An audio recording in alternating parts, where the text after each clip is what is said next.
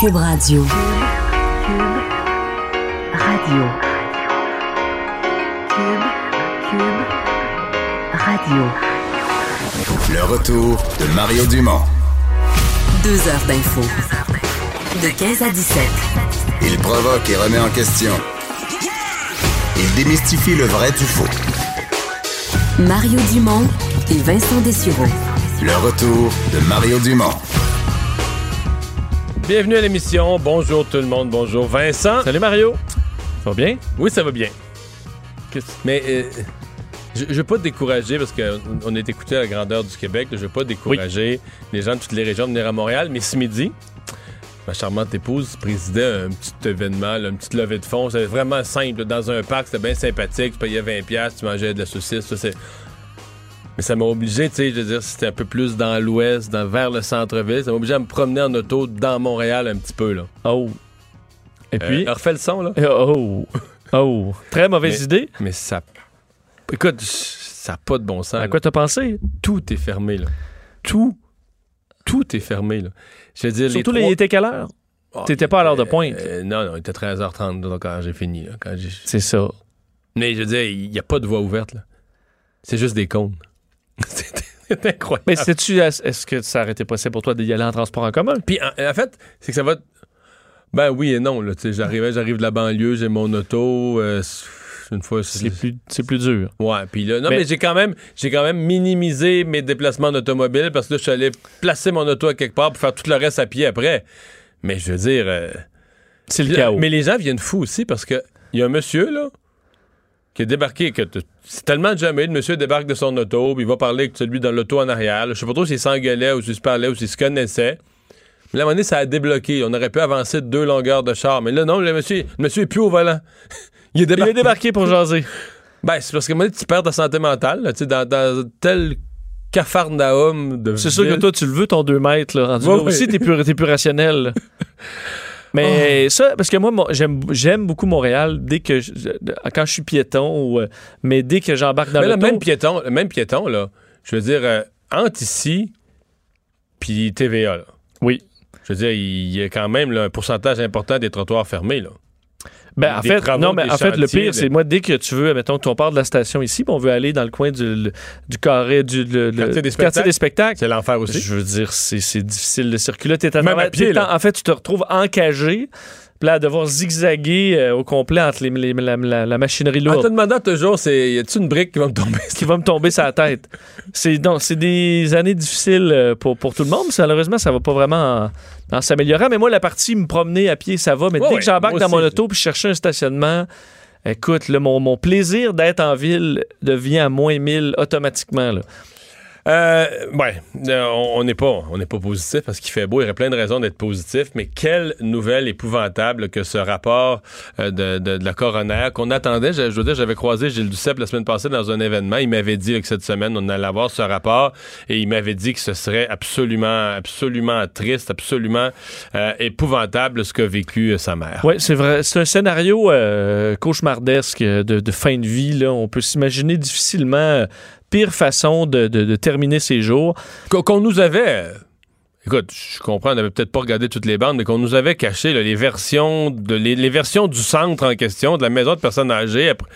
C'est pas du tout ce qu'on nous racontait. On- en fait, on nous a quasiment euh, raconté des balivernes. Parce que la coroner euh, Jeanne Kamel a rendu donc son rapport ce matin et est vraiment allé, euh, minute par minute, raconter comment euh, Hélène Rowley Duceppe est euh, décédée le 20 janvier dernier dans son euh, sa résidence privée, luxe gouverneur dans l'arrondissement Merci Hochela- Hochelaga Maisonneuve. Alors pour faire un peu le, scénario, je vais vous faire entendre la, la coroner sous peu. Euh, elle, la dame quitte son logement vers 4h55 euh, du matin alors qu'elle entend le- le- l'alarme générale qui sonne pour une fausse alarme à 4h55, donc quand même en... en Sauf fin que l'alarme est, faute, est fausse, mais ne le savant pas, selon la coroner, elle suit tout le protocole. là. Absolument. Ben, il y a une alarme de feu, tu, tu Sors. tu sors à l'extérieur. En fait, il faut dire que cette nuit-là, il y a une tempête de neige qui commence à s'abattre sur Montréal. euh, et elle, Des donc, grands froids. de- moins 35. Alors, une situation quand même euh, au niveau de la météo assez difficile. Et elle euh, décide de sortir donc par euh, l'espèce de, de- de cour intérieure. R- Sort par là. Une fois à l'extérieur, elle se rend compte que le point de, ralliement n'est pas là. Euh, elle tente de revenir à l'intérieur, mais la porte de secours s'est rebarrée. Et elle- sa carte d'accès ne permet pas de l'ouvrir. Alors là, elle se retrouve dans une cour Donc, intérieure. elle a sa carte d'accès. C'est ce que je comprends. Parce que la carte, on dit sa carte d'accès ne permet pas cette porte-là n'ouvre pas, la porte de la cour intérieure n'ouvre pas avec la carte d'accès. Exact. Et là, il neige abondamment. Je vous rappelle, il vente, fait moins 35 et elle se retrouve coincée euh, dans la cour intérieure. Parce que la version qui avait été racontée, c'était que la dame là avait tourné en rond quelques minutes à peine, puis s'était effondrée, probablement d'un malaise cardiaque. Donc, était proche d'un sous-entendu là, que ça avait duré quel- de, de très brefs instants, que le centre avait pas pu rien faire. Là. Était Un peu comme si on s'imaginait une, une personne déjà en fin de vie qui là, écoute un coup de froid puis elle est, elle est décédée. C'est pas ça du tout. On parle d'un d'une dame en bonne santé, Malgré qui n'avait pas de âge, problème euh, de santé euh, majeur ou, ou particulier, euh, qui lui restait plein de, de belles années. Alors elle, là, je vous rappelle, elle sort à 4h55 du matin et là, au fil des minutes, coincée à l'extérieur, va bon, d'avertir quelqu'un sans succès, va aller tenter de se protéger du froid. Un peu plus tard, elle va commencer à manquer de force, s'asseoir au sol et je vais vous faire entendre, euh, parce que ça donne vraiment froid dans le dos, entendre la coroner qui raconte euh, les, dernières heures tragiques de Hélène Rowley du CEP. Je vous la fais entendre. Nous voyons clairement sur la captation de la vidéosurveillance que Mme Duceppe tente de se protéger du froid. Elle s'éloigne de la porte, cherchant sans doute une issue pour quitter la cour intérieure où elle se trouve, mais rebrousse chemin vers la porte pour se protéger du vent. Au fil des minutes et des heures, elle a de plus en plus de difficulté à bouger. Elle se couche au sol. À 11h02, six heures après le déclenchement de l'alarme, elle cesse de bouger. Alors, vous avez entendu, là. Heures. 5h, 4h55, elle est coincée dehors. 5h14, elle semble déjà manquer de force, s'assoit au sol. Euh, elle n'a pas de gants, se tient les mains. 5h15, se couche au sol, tente de se protéger les mains. Elle se rassoit. Euh, 8h28, là, je veux dire, on vient de passer de 5h14 à 8h28. là. Elle est encore là en train d'essayer de se protéger du vent. Mais revient cogner à la porte euh, à, à- à intervalles. Oui, d'ailleurs, son chapeau s'envole. C'est pour vous montrer comment il vente dans la cour intérieure. là. Son chapeau s'envole, il fait moins 35. À 8h28, elle a de la difficulté à remettre son chapeau, alterne les positions, bouge de plus en plus difficilement. 9h23, elle se recouche au sol. 10h11, bouge encore ses, ses jambes.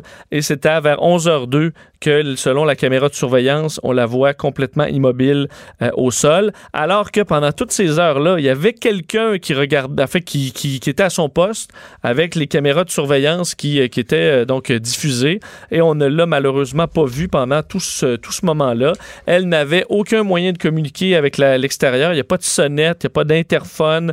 Le- Lorsqu'elle est sortie par la porte vers la cour intérieure, il y a même une alarme qui s'est fait ressentir. Euh, retentir. Un employé de la tour euh, s'est présenté sur place vers 8h45, alors que l'alarme retentit toujours. Euh, il obtient la- la- la- l'autorisation des pompiers pour faire arrêter l'alarme, mais on va juste faire Sans arrêter. vérifier davantage. Exact. On n'est pas allé faire un tour en bonne et due forme de la cour intérieure, savoir s'il y avait quelqu'un là. Alors, on a juste éteint l'alarme.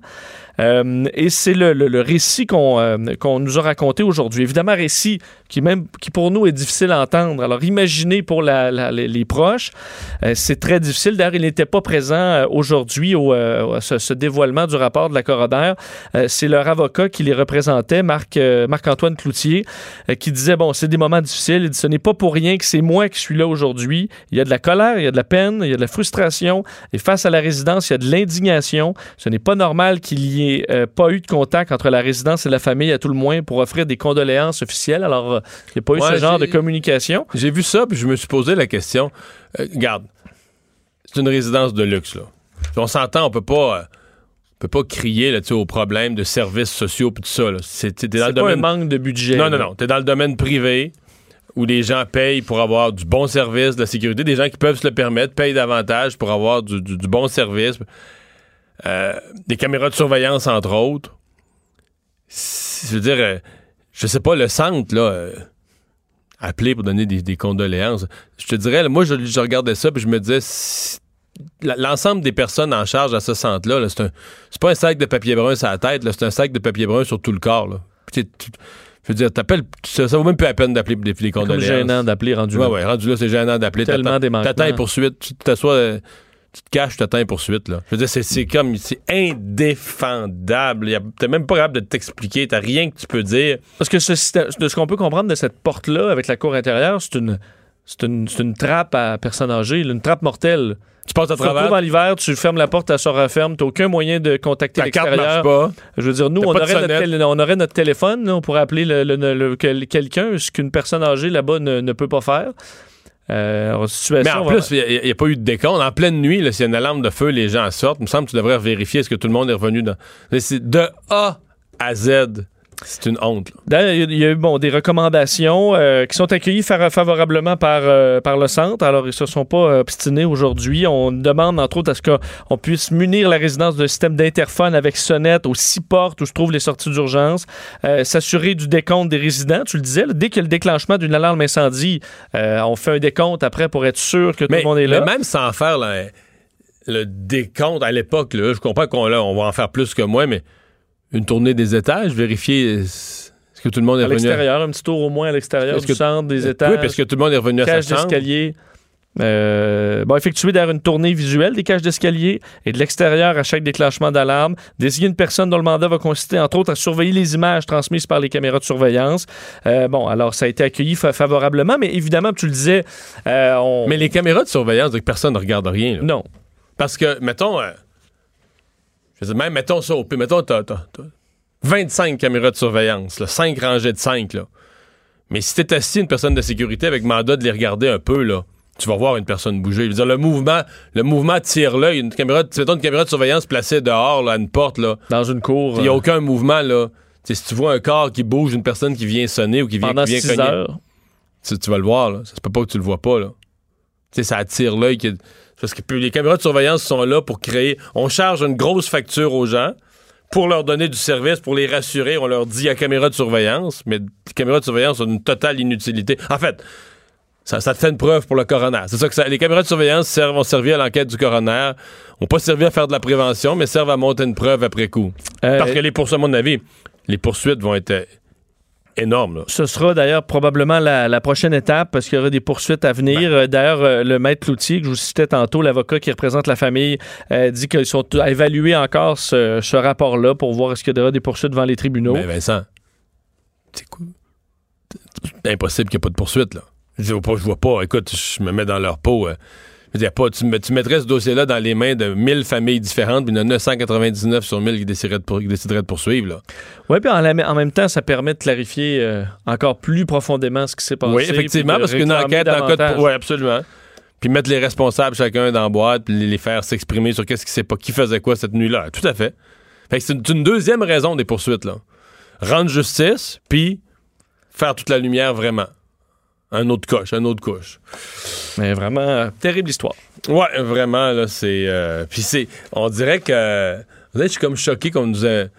Parce. Est-ce qu'on ne comprenait pas? Bien, évidemment, Ben, on la gravité, il y a une là. personne On euh, qui, est décédée, mais le- l'horreur des faits, là, puis la souffrance, je veux dire, à la- moi, moi je suis resté sur. Avant de parler à Gilles Duceppe, lui-même, j'étais resté sur l'impression que ça avait duré quelques minutes. C'est dramatique quand même. Ça paraissait mal pour le centre, mais. Tu sais. Des fois, cinq minutes, c'est vite passé là, dans une situation d'urgence où tout le monde bouge dans toutes les directions. Puis cinq minutes après, là, elle tombe à, à coucher dans la neige, tu la vois plus. Même elle- il y a quelqu'un qui vérifie, puis là, euh, Ouais. mais là, euh, Mais là, pendant des heures, là, hey. Euh, des, euh, oui, on revient sur une journée comme ça, on revient sur des histoires de, cet hiver euh, dans une école montréalaise euh, durant ce même hiver difficile. Il y avait eu des enfants qui avaient été intoxiqués au monoxyde de, carbone. On a un rapport de la direction de la santé publique de Montréal là-dessus. Exact. Direction régionale de la santé publique de Montréal dévoile son bilan de ces événements survenus le 14 janvier dernier. On s'en souvient, on l'avait couvert pratiquement en direct à, à ce moment-là. Les élèves et le personnel de l'école des découvreurs, commission scolaire euh, Marguerite Bourgeois, qui avait été victime d'intoxication causée par une fuite de monoxyde de carbone.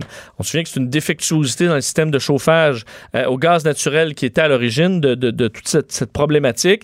Euh, les incidents qui avaient mobilisé bon, des, équipes considérables de services d'urgence et du réseau de, la santé et services sociaux, parce qu'on avait quand même pris en charge bon, beaucoup d'élèves et d'enseignants. On parlait de 43 qui avaient été transportés à l'hôpital pour les, par les services d'urgence à la suite de symptômes. On sait que c'est les professeurs et tout qui avaient commencé à, remarquer euh, des maux de tête, des étourdissements, des nausées, des vomissements, perte de conscience. Alors, ça avait vraiment créé un mouvement euh, de panique. Et à la suite de tout ça, de l'événement, on était quand même conscient qu'il y a eu une, réponse assez rapide des services d'urgence là-dedans.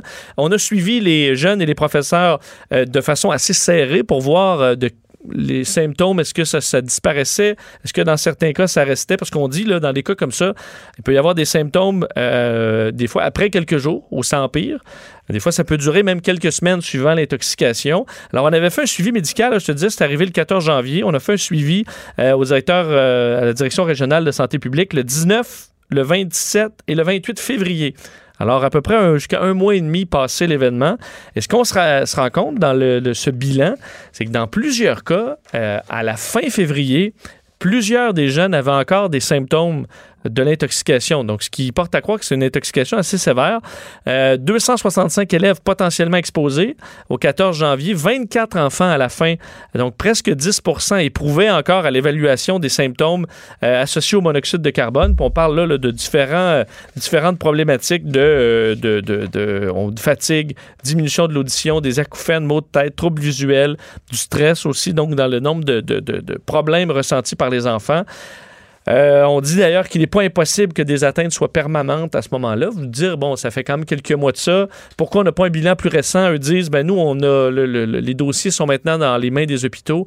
Alors, euh, est-ce que ces symptômes-là sont encore présents chez certains enfants? On ne le sait pas, mais ce qu'on sait, c'est qu'un mois et demi plus tard, il y en a encore qui avaient des problèmes. Eh bien, mais ça a été quand même tout un, tout un épisode. Trans Mountain, oui, un autre épisode, celui-là pour M. Trudeau, euh, le, le, pipeline dont le gouvernement canadien s'est porté acquéreur. Euh, Aujourd'hui, le Conseil des ministres est réuni et on attend une décision là-dessus. En fait, je pensais qu'on allait l'avoir en ouverture d'émission à 15h, mais c'est pas le cas. Euh, ce sera donc à 16h30 euh, cet après-midi qu'on aura les dé- décisions sur ce dossier. Le gouvernement de Justin Trudeau qui devrait annoncer la relance des travaux d'agrandissement de Trans, Trans Mountain, donc euh, Léoduc, Ouais. assez En fait, on- controversé. On, on dit qu'on attend une décision, mais c'est On la connaît. c'est comme s'il y a juste un choix. Là. Ben, c'est parce que le contraire de dire qu'il fait pas les travaux, tu dis, ce serait comme dire, ah ben, j'ai acheté ça pour rien, moi. Je- Absolument. Parce qu'on sait J'ai qu'on pris, l'a- 4, j'ai pris 4 milliards de votre argent, j'ai acheté un pipeline, mais finalement, euh, on fera rien avec. On fera rien avec parce qu'on l'avait nationalisé, on s'en souvient, pour 4,4 milliards de dollars canadiens. Un projet qui avait été qualifié d'intérêt national par, euh, par Justin Trudeau. Alors, effectivement, ce serait un peu bizarre de le, le voir euh, euh, l'abandonner. Ça avait fait bondir un peu tous les côtés, là, parce qu'autant les conservateurs que les, les défenseur de l'environnement euh, voyaient un non-respect de nos accords sur le climat. Euh, projet qui vise à tripler le- le- le- les capacités de cet oléoduc-là pour écouler presque 900 000 barils de pétrole euh, par jour sur euh, 1150 km entre euh, bon, euh, l'Alberta et euh, la banlieue de Vancouver. Euh, faire entendre d'ailleurs parce que euh, les ministres aujourd'hui au- du, du- euh, les libéraux voulaient se faire se, faire rassurant, faire entendre François-Philippe Champagne, ministre de l'Infrastructure, et Mélanie Joly sur la situation de Trans Mountain. L'environnement, ça fait partie de notre ADN, ça fait partie des valeurs des Québécois et Québécoises. Donc, on va trouver, comme on l'a toujours fait, cette juste balance-là que les Canadiens s'attendent de nous. Je pense que les Québécois sont conscients qu'il y a une transition énergétique qui doit s'effectuer euh, et que nécessairement, euh, on a eu le courage comme gouvernement de mettre un prix sur la pollution, quelque chose que plusieurs gouvernements par le passé avaient tenté de promettre, mais qui n'avaient jamais été en mesure de réaliser. Donc, euh, bâtir une économie forte et défendre l'environnement, ça doit aller ensemble selon le gouvernement de Justin Trudeau. Ouais, mais quand tu veux faire ta semaine sur l'environnement, donc cette, cette nouvelle-là rentre pas si bien. Euh, une autre euh, grosse nouvelle qui est tombée il y a quelques minutes, juste avant qu'on entre en onde, c'est le DPCP euh, qui a annoncé euh, sa décision concernant la possibilité d'appel dans le- la condamnation de Michel Cadotte. Oui, et le directeur des poursuites criminelles et pénales finalement n'ira pas en appel de cette peine de deux ans moins un jour imposée à Michel Cadotte, coupable de l'homicide de Jocelyne Lisotte, sa conjointe atteinte d'Alzheimer, un dossier qui avait fait, euh, bon, qui avait été euh, très couvert un peu partout à travers le, le, Ouais, la, le la Québec. couronne, la couronne demandait une peine de prison beaucoup plus sévère. Absolument plusieurs années, alors que on s'est donc la, la- euh, on avait la décision était vraiment davantage du côté de la défense euh, dans ce cas-là. Alors on Mais je pense que la couronne s'est dit, regarde, on a plaidé notre point, le juge a, déc- a décidé. Ça, puis il faut trouver des erreurs de droit aussi. Oui, mais il y a aussi un, un point, je pense que maintenant on dit, regarde, c'est assez, là. Hein, y a pas. D'abord, le type est pas. Je pense pas que la couronne a l'argument de la protection de la collectivité, d'une récidive, d'un autre crime. c'est parce que la couronne a toujours ça en tête. Là. Eux autres, la couronne, s'ils n'obtiennent pas une peine assez sévère, puis que quelques années après, je sais pas, mais un individu violent agresse une autre personne euh, sur la rue, on va dire à la couronne, mais t'as pas fait ta job, t'as pas fait condamner assez longtemps, mais là. Je pense que c'est Puis je pense pas que dans la population on a pris ça comme un signal qu'on pouvait euh, toujours mettre fin au jour de, de ceux à qui ça Non, nous parce plaît. que deux ans de prison, c'est quand même. Exact. Donc euh, ça, ce sera la fin. C'est la fin des procédures officiellement dans le cas Michel Cadotte. Et donc, on va revenir euh, sur euh, le dossier euh, de la mort de la mère de Gilles Duceppe. Euh, on va parler tout de suite avec Maître Marc-Antoine Cloutier, donc l'avocat de la famille euh, Duceppe. Bonjour, Maître Cloutier. Bonjour, M. Dumont. On a, on a parlé de long à large tantôt. On a fait en- entendre des extraits de la coroner. Euh, vous, euh, sur le plan du, du droit, euh, qu'est-ce qui, qu'est-ce qui vous frappe? Là, on fera pas tout la- la- le film des événements, on le racontait tout à l'heure, mais qu'est-ce qui vous frappe? Ben, il, y a, il y a essentiellement trois éléments qui, qui nous frappent au niveau juridique et qui démontrent, selon nous, une, une- une négligence particulière des, des employés puis de la résidence ce soir-là qui ont conduit à la mort de Mme Rowley euh, du CEP. Et, et ces trois-là sont... euh, puis, en marge de ça, d'abord, il y a le manque de formation du personnel là, qui est un élément à considérer. Mais ensuite de ça, il y a évidemment euh, le fait qu'on a été désarmé, l'alarme de la porte par laquelle euh, Mme euh, Rowley était sortie, donc alarme qui sonnait depuis 5 heures le matin. On a désarmé euh, l'alarme, mais on n'a pas ouvert la porte et vérifié derrière s'il y avait quelqu'un, ce qui évidemment aurait permis de sauver euh, Mme Rowley qui était derrière euh, la porte. Euh, deuxième élément, il y a, y a- y a ces vidéos, euh, cette surveillance vidéo-là, euh, où on voit sur les caméras euh, Madame Rowley pendant pendant tout le long, euh, pendant toutes ces six heures-là ou presque, euh, et, et caméras qui étaient devant euh, les yeux euh, du personnel de la résidence euh, à plusieurs moments. euh, Mais ça, c'est difficile à expliquer. Est-ce que cette caméra-là était en fonction avec un, avec un écran, un moniteur qui présentait les images? C'est ce que je disais tout à l'heure. Généralement, là, si tu as des caméras fixes, exemple, qui montrent l'extérieur, là, bon, ben, toutes les caméras où il n'y a pas de mouvement, là, tu vois de la neige, tu vois rien. S'il y en a une où tu vois un humain bouger, tu vois du mouvement, techniquement, ça, ça capte l'attention. Est-ce que quelqu'un surveillait ces moniteurs-là? Ben, il y avait quelqu'un au kiosque où il y avait les moniteurs de ces caméras-là, caméras ou, ou extraits de caméras où on voit très bien Mme Rowley selon la coroner. Vous les avez vus de vos yeux, vous, là, les images? Non, non, moi, moi je les ai pas vus. Vous les avez pas vus, Et OK. la coroner, la coroner les a vus. Et Puis elle, elle est j'ai reconstitué- J'ai constitué mon rapport en regardant ces vidéos-là. Ces vidéos-là euh, ont été captées par la caméra de surveillance qui sont relayées au, au, au kiosque euh, de sécurité. Alors, euh, bon, euh, on a, la famille comprend pas, je ne comprends pas. La coroner elle-même a de la difficulté à expliquer pourquoi, alors que c'était sous les yeux, euh, personne ne l'a vu. C'est- un élément euh, évidemment très aggravant dans ce cas-ci.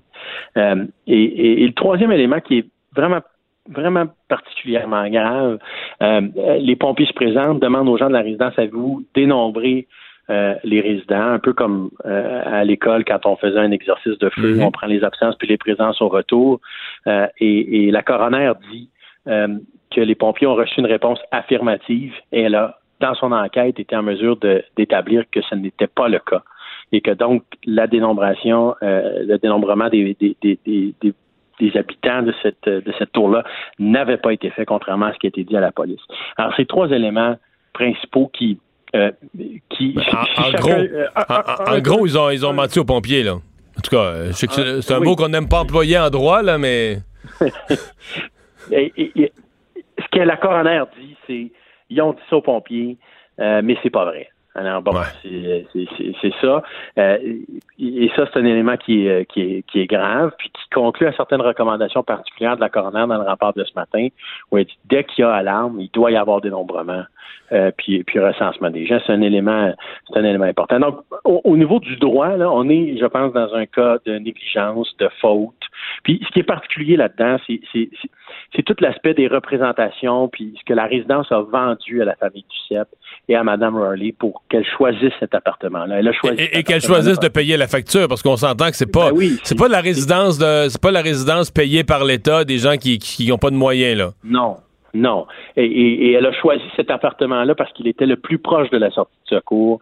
Il y a des représentations qui sont faites sur les détecteurs de mouvement, sur la sécurité qui est mise en place. Et, c'est la défaillance de ces systèmes-là, puis les erreurs humaines dans la supervision de ces systèmes-là qui ont conduit finalement à la mort de Mme Worley. Alors, il y, a, une problématique aussi au niveau de la représentation des contrats, de ce qui a été conclu.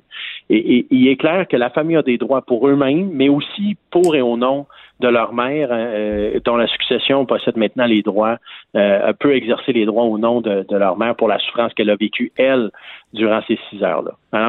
J'allais, vous en parler euh, dans euh, advenant qui est, je sais que vous êtes à l'étude, advenant qui est poursuite là. Est-ce qu'en droit, euh, bon, on comprend que s'il y a négligence qui engendre le décès, la perte, la perte de vie humaine, la perte d'une personne, c'est une chose, mais la souffrance, le fait d'être placé par sa propre résidence dans une situation aussi épouvantable, d'être embarré par l'extérieur, embarré, porte barrée par l'intérieur, dans la cour, une espèce de cour intérieure, c'est, c'est, et, de se voir dehors, est-ce que cette souffrance-là euh, additionne, accroît le, préjudice subi? Oui, oui, tout à fait. Euh, puis c'est un élément particulier en droit, mais euh, une succession peut, au nom de la personne décédée, prendre des procédures en compensation du préjudice que la personne qui est décédée a vécu. Ah Alors, vraiment, euh, pour, pour la souffrance de Mme Rowley Duceppe durant cette période de temps-là, effectivement, euh, la succession a des droits.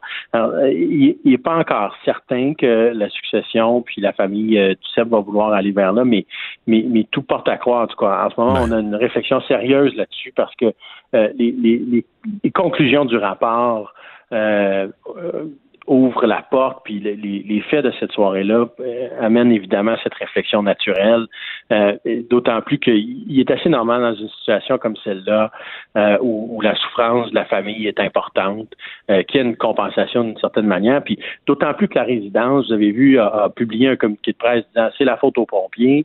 le rapport aujourd'hui tranche avec la version que la résidence elle-même a donnée le matin de l'événement.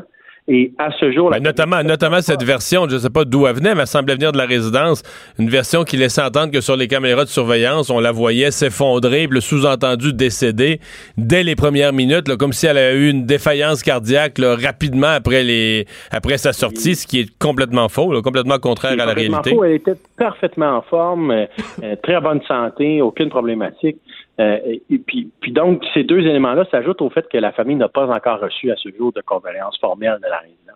Hein? Ouais. Vous parlez, ouais. mais, mais sur la question des condoléances, là, je, vais vous donner mon impression, là, c'est que ça me donne presque l'impression que la résidence, euh, c'est tellement horrible comme dossier que tu prends un sac de papier brun, tu te le rentres pas juste sa tête, tu te le rentres jusqu'aux chevilles, puis t'attends les poursuites. Là, tu, tu, tu rentres dans ta coquille, tu attends les poursuites, puis tu te dis, garde, là, ça donne rien d'appeler, ça donne rien de... de, c'est un choix, c'est un, choix quand même, mais, mais, mais j'essaie de, de, vous expliquer le, le, le chemin ou l'état d'esprit dans lequel se trouve la famille actuellement, puis c'est, je pense que c'est c'est l'addition de tout ça, de tous ces éléments-là, euh, qui, euh, qui amène la, la, famille à réagir euh, en, en, ayant cette réflexion-là. Puis d'autre part, en interpellant la ministre quand même, parce que il est important euh, de mettre en lumière les éléments qui peuvent être faits différemment pour qu'une situation comme celle-là ne se reproduise plus. puis c'est pour ça que la famille a interpellé la ministre Blais sur la certification de ces résidences-là, la formation, les protocoles en vigueur, que ça s'améliore, puis d'autres éléments pour modifier la régie du bâtiment, le code du bâtiment, pour obliger que chacune des portes extérieures soit munie d'un système de communication qui permet aux gens pris au bord de communiquer avec l'intérieur ça paraît anodin ce qu'on dit là, mais c'est fondamental. Code. Puis euh, euh, ça nous semble être l'élément fondamental. Alors s'il y avait eu ça, ben l'histoire serait autre aujourd'hui. Hmm. Alors sécurité pour la porte, pour les portes extérieures. Il doit y avoir une manière pour les gens de communiquer avec l'intérieur. Mais il y a toutes sortes de, mesures qui ont été soumises dans le rapport que la famille souhaite, euh, euh, d'une part, être adoptée par le luxe du gouverneur, mais aussi être intégrée dans les, les lois qui encadrent des résidences pour personnes âgées, puis euh, dans le code du bâtiment. Il y en a de plus en plus de résidences comme celle-là, de plus en plus d'incidents évidemment à cause du nombre et de l'utilisation euh, occasionnée par les défaillances sécuritaires dans ces euh, résidences-là. Euh, et donc, je pense qu'il est important que l'État se, se, pose des questions puis prenne acte de ce rapport-là ce matin, même s'ils ne sont pas spécialement visés, pour peut-être apporter, pas peut-être, mais certainement apporter des modifications à la manière dont c'est géré actuellement. Eh bien, ben, Maître Cloutier, merci beaucoup d'avoir pris le temps de nous parler. Un grand plaisir. Merci, M. Dumont. Au revoir. Marc-Antoine Plutier, donc avocat de la famille du CEP. Donc, on voit qu'ils ont, ils ont tout ce qu'il faut pour. Euh, ouais. Ouais. Ben, pour une bonne poursuite. Incluant, mais c'est un bon point, là, que au moment de la décision de la dame de choisir cette résidence-là et cette chambre-là, on lui a fait valoir largement tous les aspects de sécurité, puis notamment la présence d'une sortie de secours qu'elle voulait proche de sa chambre. C'est fou, hein? Elle voulait une sortie de secours proche de sa chambre. Le feu, ben le feu, il y a une alarme de feu, il n'y a pas de feu, une alarme de feu qui, est déclenchée. Elle utilise la dite portée de sortie de secours, puis elle meurt là. C'est fou, c'est fou. Le retour de Mario Dumont. Jusqu'à 17, parce qu'il ne prend rien à la légère. Il ne pèse jamais ses mots. Cube Radio. On revient et on vous parle de ce dossier donc euh, sur l'état de nos routes. Euh, euh, qui a amené, bon, des questionnements de, de tous ordres euh, sur euh, où va l'argent, est-ce que c'est la corruption, etc. Mais à, la fin, Vincent, et cette semaine, je pense c'est nos collègues qui font le en cinq minutes dans le journal de Montréal, qui sont vraiment, qui ont décortiqué la construction d'une route. Puis, c'est pas juste, tu sais, tu mets pas, tu beurres pas l'asphalte sur n'importe quel fond. Il y a une construction de, de gravier, puis le fond. puis on parle souvent à l'asphalte qu'on dit qu'il doit mettre de quoi de pas de qualité, mais il peut avoir le fond qui est pas de qualité, puis c'est ça qui lâche en premier. Puis si le fond lâche, l'asphalte, dire, les mm. petits deux pouces d'asphalte dessus, il résiste pas. Il tiendra pas. Là. Euh, Alan Carter est ingénieur à l'École de technologie supérieure à Montréal et se spécialise dans l'étude des matériaux bitumineux utilisés dans la réhabilitation et l'entretien des chaussées. Professeur Carter, bonjour. Bonjour. Ça doit vous, doit vous faire drôle que tout à coup, euh, dans, le journal de Montréal, tout le monde s'intéresse à votre science, à votre spécialité? Ben, c'est une bonne chose, mieux vaut tard que jamais. Ouais. Euh, vous, quand vous voyez tout ça, est-ce que vous vous dites, ah, et c'est des choses qu'on savait déjà, que nous, dans le domaine, on savait déjà, que nos routes au Québec sont moins bien construites qu'ailleurs. Là, le public le découvre. Ou est-ce que vous dites on n'a pas exactement la bonne information? C'est quoi votre lecture de tout ça? Euh, c'est un peu entre les deux, en fait. Euh, c'est effectivement pas une surprise. On sait comment les routes sont faites, quels sont les matériaux, etc. Donc, ce côté-là, ça, ça va, c'est connu. Euh, moins bien construit qu'ailleurs, euh, je serais pas prêt à dire ça. On a plusieurs routes, en fait, euh, qui, qui, ont largement dépassé leur durée de vie supposée, sauf qu'elles n'ont pas été entretenues correctement. Donc, ça, c'est une oh. autre histoire. OK, donc vous dites qu'il y a certaines, certaines des routes qu'on dénonce, là, leur durée de vie pour laquelle elles, avaient été construites, ça, a été respecté. C'est juste qu'on là, on essaye d'étirer. Ah, ah non, il y a certaines routes, on parle du réseau autoroutier, il y a certaines sections que la structure, la base, vous parlez des couches de granulats, les, matières granulaires qui sont dans la base, ça a été conçu pour des durées de vie 15 à 20 ans, mais ça fait 50 ans qu'ils sont là. Donc, euh, fait ont plus qu'amplement rempli leur mandat. Est-ce que c'est exact de dire qu'une fois que la base est plus bonne, une fois que la base a commencé à travailler, là, j'ai pas un pied, deux pieds, trois pieds sous terre, là, euh, on rentre dans un problème. C'est-à-dire qu'on a beau beurrer l'asphalte, beurrer l'asphalte, beurrer l'asphalte pour essayer de réparer ça année après année, on n'en sort jamais? Ah, ça, c'est vrai. C'est définitif. La structure, la, partie des matériaux bitumineux, donc les enrobés sur-dessus, c'est une grosse partie de la structure. Mais les parties matériaux granulaires qui sont en dessous, qui en a une certaine épaisseur, on est plus d'un mètre dans beaucoup de cas. Euh, si ça, ça tient pas, ben j'ai beau mettre peu importe ce que je veux par-dessus, ça tiendra pas. Est-ce que c'est vrai qu'il y a des, des moments des certaines routes où pour en faire plus, pour avec le même budget, le ministère des Transports a un budget limité, pour en faire plus, on en mettait moins épais. Donc, la, couche que vous nous décrivez, vous dites qu'il y ait au moins un mètre ou environ un mètre, dans le fond, on faisait une structure de route plus mince pour qu'avec le même, le même nombre de voyages de gravier, ben, on faisait des kilomètres de plus à longueur? Euh, normalement, non. ça a été fait beaucoup. L'épaisseur de nos routes, la météo granulaire en dessous, sont surtout là en grande épaisseur pour protéger contre le gel. Donc, euh, structurellement parlant, ça a un impact, mais c'est pas ça qui fait un si gros impact que ça. Mais il faut vraiment se protéger du gel. On a beaucoup d'argile au Québec. C'est des matériaux qui sont sensibles que du soulèvement l'hiver. Donc, euh, ça, forcément, ça fait ça fait des années, mais là, protection au gel dans les années 90, ça se faisait en masse. Donc, euh, puis ça, c'est pas hier. Donc, ça aurait brisé avant ça, ça avait été le cas. L'asphalte, euh, l'asphalte elle-même, le bitume, on- j'ai entendu toutes les théories qu'on n'avait pas une bonne qualité, qu'on n'avait pas la meilleure recette, que certaines provinces, certains États américains euh, font du plus cher. Certains ont même dit qu'on pourrait, par exemple, le, le- le recyclage, on ne sait pas quoi faire avec le verre, on ne sait pas quoi faire avec les pneus, qu'on pourrait mettre de la granule de verre ou de la granule de pneus, faire un asphalte qui soit plus résistante. Qu'est-ce qu'il y a de vrai et qu'est-ce qu'il y a de pas vrai dans tout ça? Là? Au niveau des bitumes, euh, les caractérisations, donc les termes, les noms qu'on donne aux bitumes, c'est par rapport à leurs caractéristiques de leur comportement, caractéristiques, physiques. Et on utilise les mêmes termes partout en Amérique du Nord. Donc, un bitume, exemple, un PG 58 c'est un nom qu'on donne à ça, qui soit vendu au Québec, en Alberta ou dans le sud des États-Unis, c'est à peu près le même matériau. Euh, donc, il ne provient pas du même brut. Donc, le, le, brut qui a été utilisé, pétrolier, d'où il vient, ça, oui, ça a des impacts différents. Mais sinon, globalement, c'est des matériaux qui comportent à peu près de la même façon. Donc, ça, de ce côté-là, il n'y a pas de problème. Maintenant, l'utilisation de matériaux recyclés, que ce soit des pneus, du verre recyclé, des enrobés recyclés, le plastique, euh, il y a à peu près tout qui a été essayé. Euh, certains matériaux ont effectivement un impact positif, d'autres euh, pas beaucoup. C'est, ça change peut-être le prix ou ça nous permet d'être plus vert, mais mécaniquement, ça change pas grand-chose. Ça rend pas l'asphalte plus, euh, plus, int- plus intéressante, plus résistante. Euh, vous avez dit il y a différentes recettes, là, je sais pas, PG 58, 28, je sais pas ce que vous avez dit, mais est-ce que au Québec, on, on prend ce qu'il y a de meilleur? Ah, au niveau, parce que là, il faut vraiment séparer le bitume qui la colle vraiment le noir dans l'enrobé et la recette, donc, c'est la quantité de bitume par rapport au granulat, le type de granulat, la granulométrie, donc la proportion de gros par rapport au moyen, aux fines qu'on met à l'intérieur. Donc, tout ça, il faut en tenir en compte. Et on met des trucs qui sont très similaires un peu partout. Donc, euh, et ça donne qu'au Québec, on a des bons granulats, fait que de ce côté-là, ça va très bien. Euh, et les recettes qu'on fait, on ne peut pas dire qu'on est en retard nécessairement par rapport à ce qui se fait.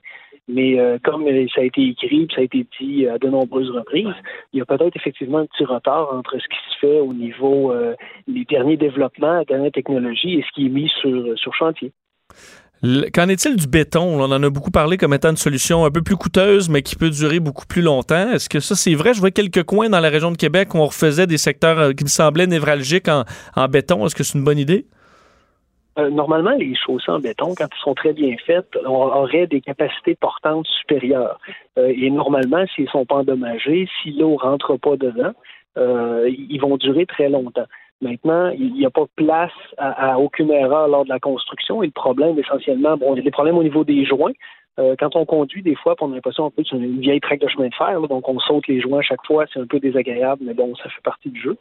Euh, mais oui, c'est une bonne solution et une des, possibilités, c'est en fait de faire une structure, le cœur en béton et de recouvrir par euh, de l'enrobé. Donc là, on a un peu une protection contre l'eau qui rentre dans la structure, donc ça devrait être quelque chose qui dure plus longtemps. Est-ce qu'on le fait, ça? Euh, on l'a fait beaucoup, comme euh, dans la ville de Montréal a été construit comme ça historiquement beaucoup. Euh, et en ville, c'est pas nécessairement la meilleure idée. Parce qu'une dalle de béton, ce qui donne sa force, c'est sa continuité. Et s'il faut que je perce pour aller changer un tuyau en dessous, un fil ou quelque chose, je brise la dalle, donc je viens de perdre l'avantage que le béton me donnait. Mais si on fait autoroute, la 20, la 40 entre Québec Montréal, entre autres, ça, serait bon. Ça pourrait être une bonne idée. Ouais. Est-ce que c'est beaucoup plus cher? Ah, et je, je suis pas capable de vous donner les prix exacts. Si on se fie aux gens de béton, ils vous disent que non, c'est pas le cas. Maintenant, ça n'est plus beaucoup plus cher. Ouais. Donc, ça vaut la peine. Si, ça, si c'est un peu plus cher, mais que ça dure beaucoup plus longtemps, ça peut devenir une option intéressante. En tout cas, pour- au moins pour les routes très passantes. Là. au moins pour les routes très passantes. Le problème qu'on a, c'est qu'on n'a pas beaucoup de routes. On n'a pas un gros historique de routes de béton qui dure très longtemps au Québec. Donc, euh, ce qui fait qu'il nous manque cette partie-là pour vraiment s'assurer que ça va durer. Mais oui, il y en a quelques-unes qui commencent à avoir de l'âge et qui fonctionnent bien. Mais si je résume notre discussion, vous dites euh, on, on trouvera pas de solution miracle tant que ça à chercher dans la recette du bitume. Pour vous, une grosse, euh, une grosse partie du problème de nos routes, c'est le manque d'entretien, c'est que c'est vieux, c'est qu'on rafistole euh, des routes qui seraient dues pour être reconstruites complètement. Ben, oui et non. Donc, euh, effectivement, la partie entretien, euh, on, a pris un retard assez, assez énorme, puis ben, c'est dur à rattraper ce retard-là. Donc, ça, c'est, il faudrait mettre beaucoup plus d'argent que ce qu'on met actuellement. Par contre, avec les nouvelles recettes, les nouveaux mélanges, les nouveaux produits qu'on met, euh, ben, on est probablement capable de faire et on développe de plus en plus de matériaux qui vont durer plus longtemps, qui coûtent moins cher, puis en plus, ils sont plus verts parce qu'on met toutes sortes de matériaux recyclés à l'intérieur. C'est vraiment une combinaison des deux qu'on a besoin de faire. Puis la deuxième partie, là, des, des nouvelles recettes euh, plus, plus vertes, plus résistantes, moins chères, euh, ça là-dessus, vous dites le ministère des Transports est peut-être pas à jour. Là. Ah, ben, ils, sont, ils, ils sont au courant de ce qui se fait. Ils veulent pas nécessairement le mettre, mais le ministère des Transports, euh, ils, ils ont le dos large. On en met beaucoup là-dessus, mais il faut comprendre que la majorité du réseau routier qu'on a au Québec, c'est pas au ministère. C'est des villes. Le ministère, c'est c'est ça. Le ministère a à peu près le tiers du réseau. Le deux tiers, c'est des municipalités. Donc, euh, les municipalités, ben, ils en ont pas d'argent pour les faire les routes. Donc, euh, Ouais. Ouais, puis les municipalités, c'est toutes sortes de choses. Là, je veux dire, euh, il y a des municipalités où c'est très compétent, puis il y a des municipalités où on, va Ouais. être, on va être poli, on va dire qu'ils ont plus de misère. c'est exactement ça. Le ministère est le plus gros client unique, si on veut, mais il y a plus de travail à faire au niveau municipal. Alan Carter, merci beaucoup de nous avoir parlé aujourd'hui. Aucun problème. Au revoir. Ouais. J'avoue que là-dessus, euh, moi j'ai une route à, à- Québec, on a euh, une, route, euh, bon, je sais pas pourquoi j'oublie le nom là, mais qui est en béton depuis quasiment que je suis enfant. là. Très bon état, euh, 20, 20 ans plus tard. là. Et à mon avis, euh, Qu'est-ce qui est embêtant à Québec? de la c'est capitale? le Pas Henri IV de la capitale? non, mais sur le sur, sur le bord là, Ah, à. Sainte-Foy. Non, sur Non. le bord. Écoute, j'oublie. Je l'ai euh, pas dans la tête, je connais Québec quand même pas pire. À Sainte-Foy, là, si tu descends au, euh, sur le bord, tu vois là, le, Là, il y a des gens de Québec dans leur auto qui crient. Ouais, ouais, Ah! tu vas voir l'aéroport. Je vais, je, vais, je, vais, te- je vais te la trouver. Mais cette route-là est restée Ah, Duplessis? belle. Du- non, pas du Non? C'est pas une. C'est pas une. C'est pas une grosse autoroute. c'est pas une autoroute, mais euh, c'est resté beau à travers le temps. Et ça, euh, ben, à mon avis, de plus en plus, euh, surtout les coins. Puis je te disais, là, il y a le secteur de la capitale qui s'en va vers Henri IV, est en train d'être fait en béton. Je sais pas si on Ça, va le. ça, le- c'est des coins les plus achalandés de Québec. Ben, ça, c'est ça, c'est congestionné euh, 22 heures sur 24. Absolument, puis ça me paraît euh, euh, très compliqué à refaire parce que là, il faut qu'il fasse plein. Faut que tu détournes la circulation. tant qu'à le faire, ben, tu te dis on va le faire pour on va le faire pour la peine. Pour Boulevard longtemps. versant nord. Oh, OK, OK. Ouais, c'est embêtant, large. ça? C'est en béton. Moi, je veux dire, j'ai habité au sur le bord de versant nord euh, une partie de ma vie. Puis je veux dire, euh, C'est tout le temps beau. pas un nid de poule là. là. Ça fait, euh, je veux dire, j'étais au primaire là, quand ça a été fait. Non, c'est euh, plus résistant. Mais c'est quand c'est que t'en c'est que t'en fais moins à chaque année. C'est que là, on est comme pris d'un cercle vicieux. Il faudrait tout faire. Puis Ouais. il faudrait tout fait- rénover en même temps. Tu leur fais, sauf que des coins névralgiques, là, comme tu disais, là, des, on peut les faire en béton, puis tu sais que tu es correct Pour, pour. pas euh, le reprendre à toutes les quatre heures. Exactement. Le retour de Mario Dumont, l'analyste politique le plus connu au Québec. Cube Radio. Autrement dit. Le buzz de Vincent Dessureau. Et Vincent, aujourd'hui, dans ton buzz, tu nous parles des sextos. Oui, et euh, est-ce qu'on doit s'inquiéter si votre ado euh, fait du, du sexting? Ben, je pense que ça devient inquiétant pour n'importe qui, là, n'importe quel Rappelle, parent. rappelle de quoi on parle. Bon, pour c'est les- de, ce sont des textos, mais à caractère sexuel. Donc, que ce soit par texte ou en général plus des photos ou Ouais, des ça, surtout les photos. Là. C'est surtout ça qui est plus dommageable que, que, que les textos. Quoique, écoute, des textos à caractère sexuel, ça peut quand même être embarrassant là, quand t'es au secondaire ou tu es en couple, puis là, finalement, tu l'es plus, puis là, on montre ça à tout le monde. Même en texte, ça peut être gênant, mais on s'entend que c'est moins dommageable que des photos. Euh, une étude majeure, en fait, c'est une méta-analyse, donc c'est une étude de 23 autres études sur les sextos qui essaie de voir un peu est-ce que les jeunes qui font des sextos ont euh, différentes caractéristiques. Et ce qu'on comprend, c'est que les jeunes qui, euh, qui sextent, Oui. Euh, c'est un verbe, sexter. sexter, Oui. qui sont dans- et, et si on les compare à ceux qui ne le font pas, euh, sont de un ont plus de chances d'être euh, d'avoir des partenaires sexuels multiples d'avoir de l'anxiété, de la dépression, de boire, de prendre de l'alcool euh, et de fumer et d'utiliser, de ne pas utiliser de contraception. Euh, donc ça, c'est le, le gros chiffre. là. Mais les scientifiques derrière ça disent, attention, il faut faire, évidemment, euh, une étude comme ça, il faut pas nécessairement faire le lien, parce qu'on dit peut-être Oui, parce qu'il peut y avoir une corrélation. Non pas, c'est pas la cause, c'est une corrélation tout simplement parce que des gens qui. Des gens qui sont un peu là, euh, tout croche, qui respectent rien, ben. Ben, les jeunes qui naturellement prennent des risques ou ont des partenaires multiples ben, vont faire plus de. Alors, tu peux prendre ça d'un bout ou de l'autre. ouais. Alors, il dit faut pas nécessairement faire de, de, de lien trop direct, mais il y a une réflexion quand même à faire parce que remarque que le lien se fait plus la- l'adolescent est jeune, plus le lien vers les problématiques se fait. Donc, euh, de Oh, repousser ouais. cette période-là le plus possible, ça semble être, être bénéfique. Euh, on voit d'ailleurs qu'une personne, un jeune Mais sur je rêve tout, il y en a moins? Tu sais, des cas là, de jeunes envoyer des photos, écoute, il y en a, y, y en a, il y en a Ça été un fléau il y en a qui ont été judiciarisés. Mais tu sais, le fait, là, sais, à un moment donné, euh, prends les jeunes dans une école à Québec, les, les petits gars, pis tout ça, les, les ben, petits gars de 14, 15, 16 ans. Euh, probablement qu'il y a bien des parents au Québec qui en ont parlé à leurs jeunes, des jeunes qui ont pris ça, qui qui attrapé ça aux nouvelles, ou qui s'en sont parlé entre eux, qui se disent, ouais, il y a comme une. Comme des affaires qui se faisaient inconsciemment avant, puis Il y a une qu'aujourd'hui. prise de conscience maintenant que, que oui. à une certaine époque, euh, on pensait que l'Internet, c'était, tu sais, c'était l'anonymat, euh, l'anonymat suprême. Là. Que tout était permis. Tout était permis que, tu sais, si j'en t'envoie une photo à quelqu'un, c'est sûr qu'il va l'effacer. Voyons, il ne montrera pas ça à personne. Mais là, on comprend maintenant que dans la nature humaine, euh, c'est pas comme ça. D'ailleurs, tu, tu- tu l'as bien mentionné. Ce que les, les chercheurs disent, c'est que euh, les parents doivent intégrer ça avec leurs enfants comme ben, les discussions ou les interventions en général sur la sexualité, la drogue et compagnie. Il ne faut pas commencer à paniquer. Là.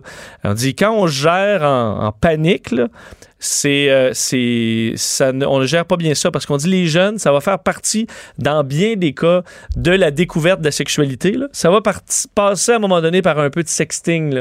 Et c'est pour ça que, comme dans la sexualité, tu dis, ben, il faut expliquer les dangers là, de ça, mais sans nécessairement penser que le sexto, c'est directement. euh, C'est la ça- fin ça du s'en monde. va vers euh, le, le- c'est ça, un loop infini vers le- la, la dépravation. là. Alors que les parents prennent ça quand même relax. Ça dit, la plupart des jeunes, à un moment donné, vont passer par là. Et euh, suffit qu'en espérant qu'il n'y ait pas de dommages, parce que ce que tu vois, tu as raison que c'est quand même assez rare maintenant, un cas très grave ou euh, mais ça arrive quand même assez souvent. Puis, entre autres, des gens qui vont des fois faire des, du chat là, avec des gens qui pensent être euh, euh, une personne qui n'est pas la personne et qui va ensuite utiliser ces vidéos-là sur des sites Internet. Alors, il faut, faut que les parents gèrent, mais avec calme. Succès scientifique pour un célèbre sous-marin. Oui, euh, et c'est un dossier que je suis quasiment depuis quelques années maintenant parce Oui. que il y a, euh, bon, maintenant, c'était en 2016. On avait lancé en Angleterre un vote Internet pour trouver le nom du nouveau navire de recherche britannique euh, en, pour les nouveaux brise-glaces de recherche. On lance ça sur les réseaux sociaux. C'est un navire de 300 millions de dollars là, de recherche polaire donc dans l'Arctique, et on demandait des suggestions de noms et euh, il y avait un vote pour le nommer. Et finalement, le, le nom qui avait gagné, puis c'est un peu, ça a été une leçon pour tout le monde sur le fait de ne pas Remettre au public la remettre au décision. public la décision. Le navire de recherche à 300 millions s'appelait Boaty Mac Boatface. C'était le nom numéro un. Donc, bateau, mec, face de bateau. À peu près un nom comme ça, Boaty Mac Boatface.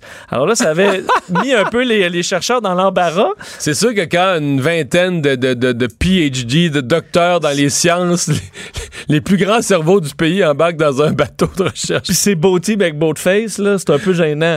Alors finalement, ils avaient décidé de ne pas accepter ce nom-là. OK, OK, ça Euh, pas. Alors, ce qui est un peu gênant, parce qu'il avait dit, les gens, vous avez le choix, puis finalement, t'es obligé de reculer. Puis bon, ça a été un peu une leçon Ça, c'est pour... un peu comme dire, vous êtes trop épais. là. On a, on a mis ça dans les mains du public. C'est ça. Puis bon, là, vous avez fait une c'est parce, que, niaiserie. parce que le problème, c'est qu'un vote comme ça, là, c'est jamais un vrai vote. C'est pas, pas, pas 80 de, de participation. Là.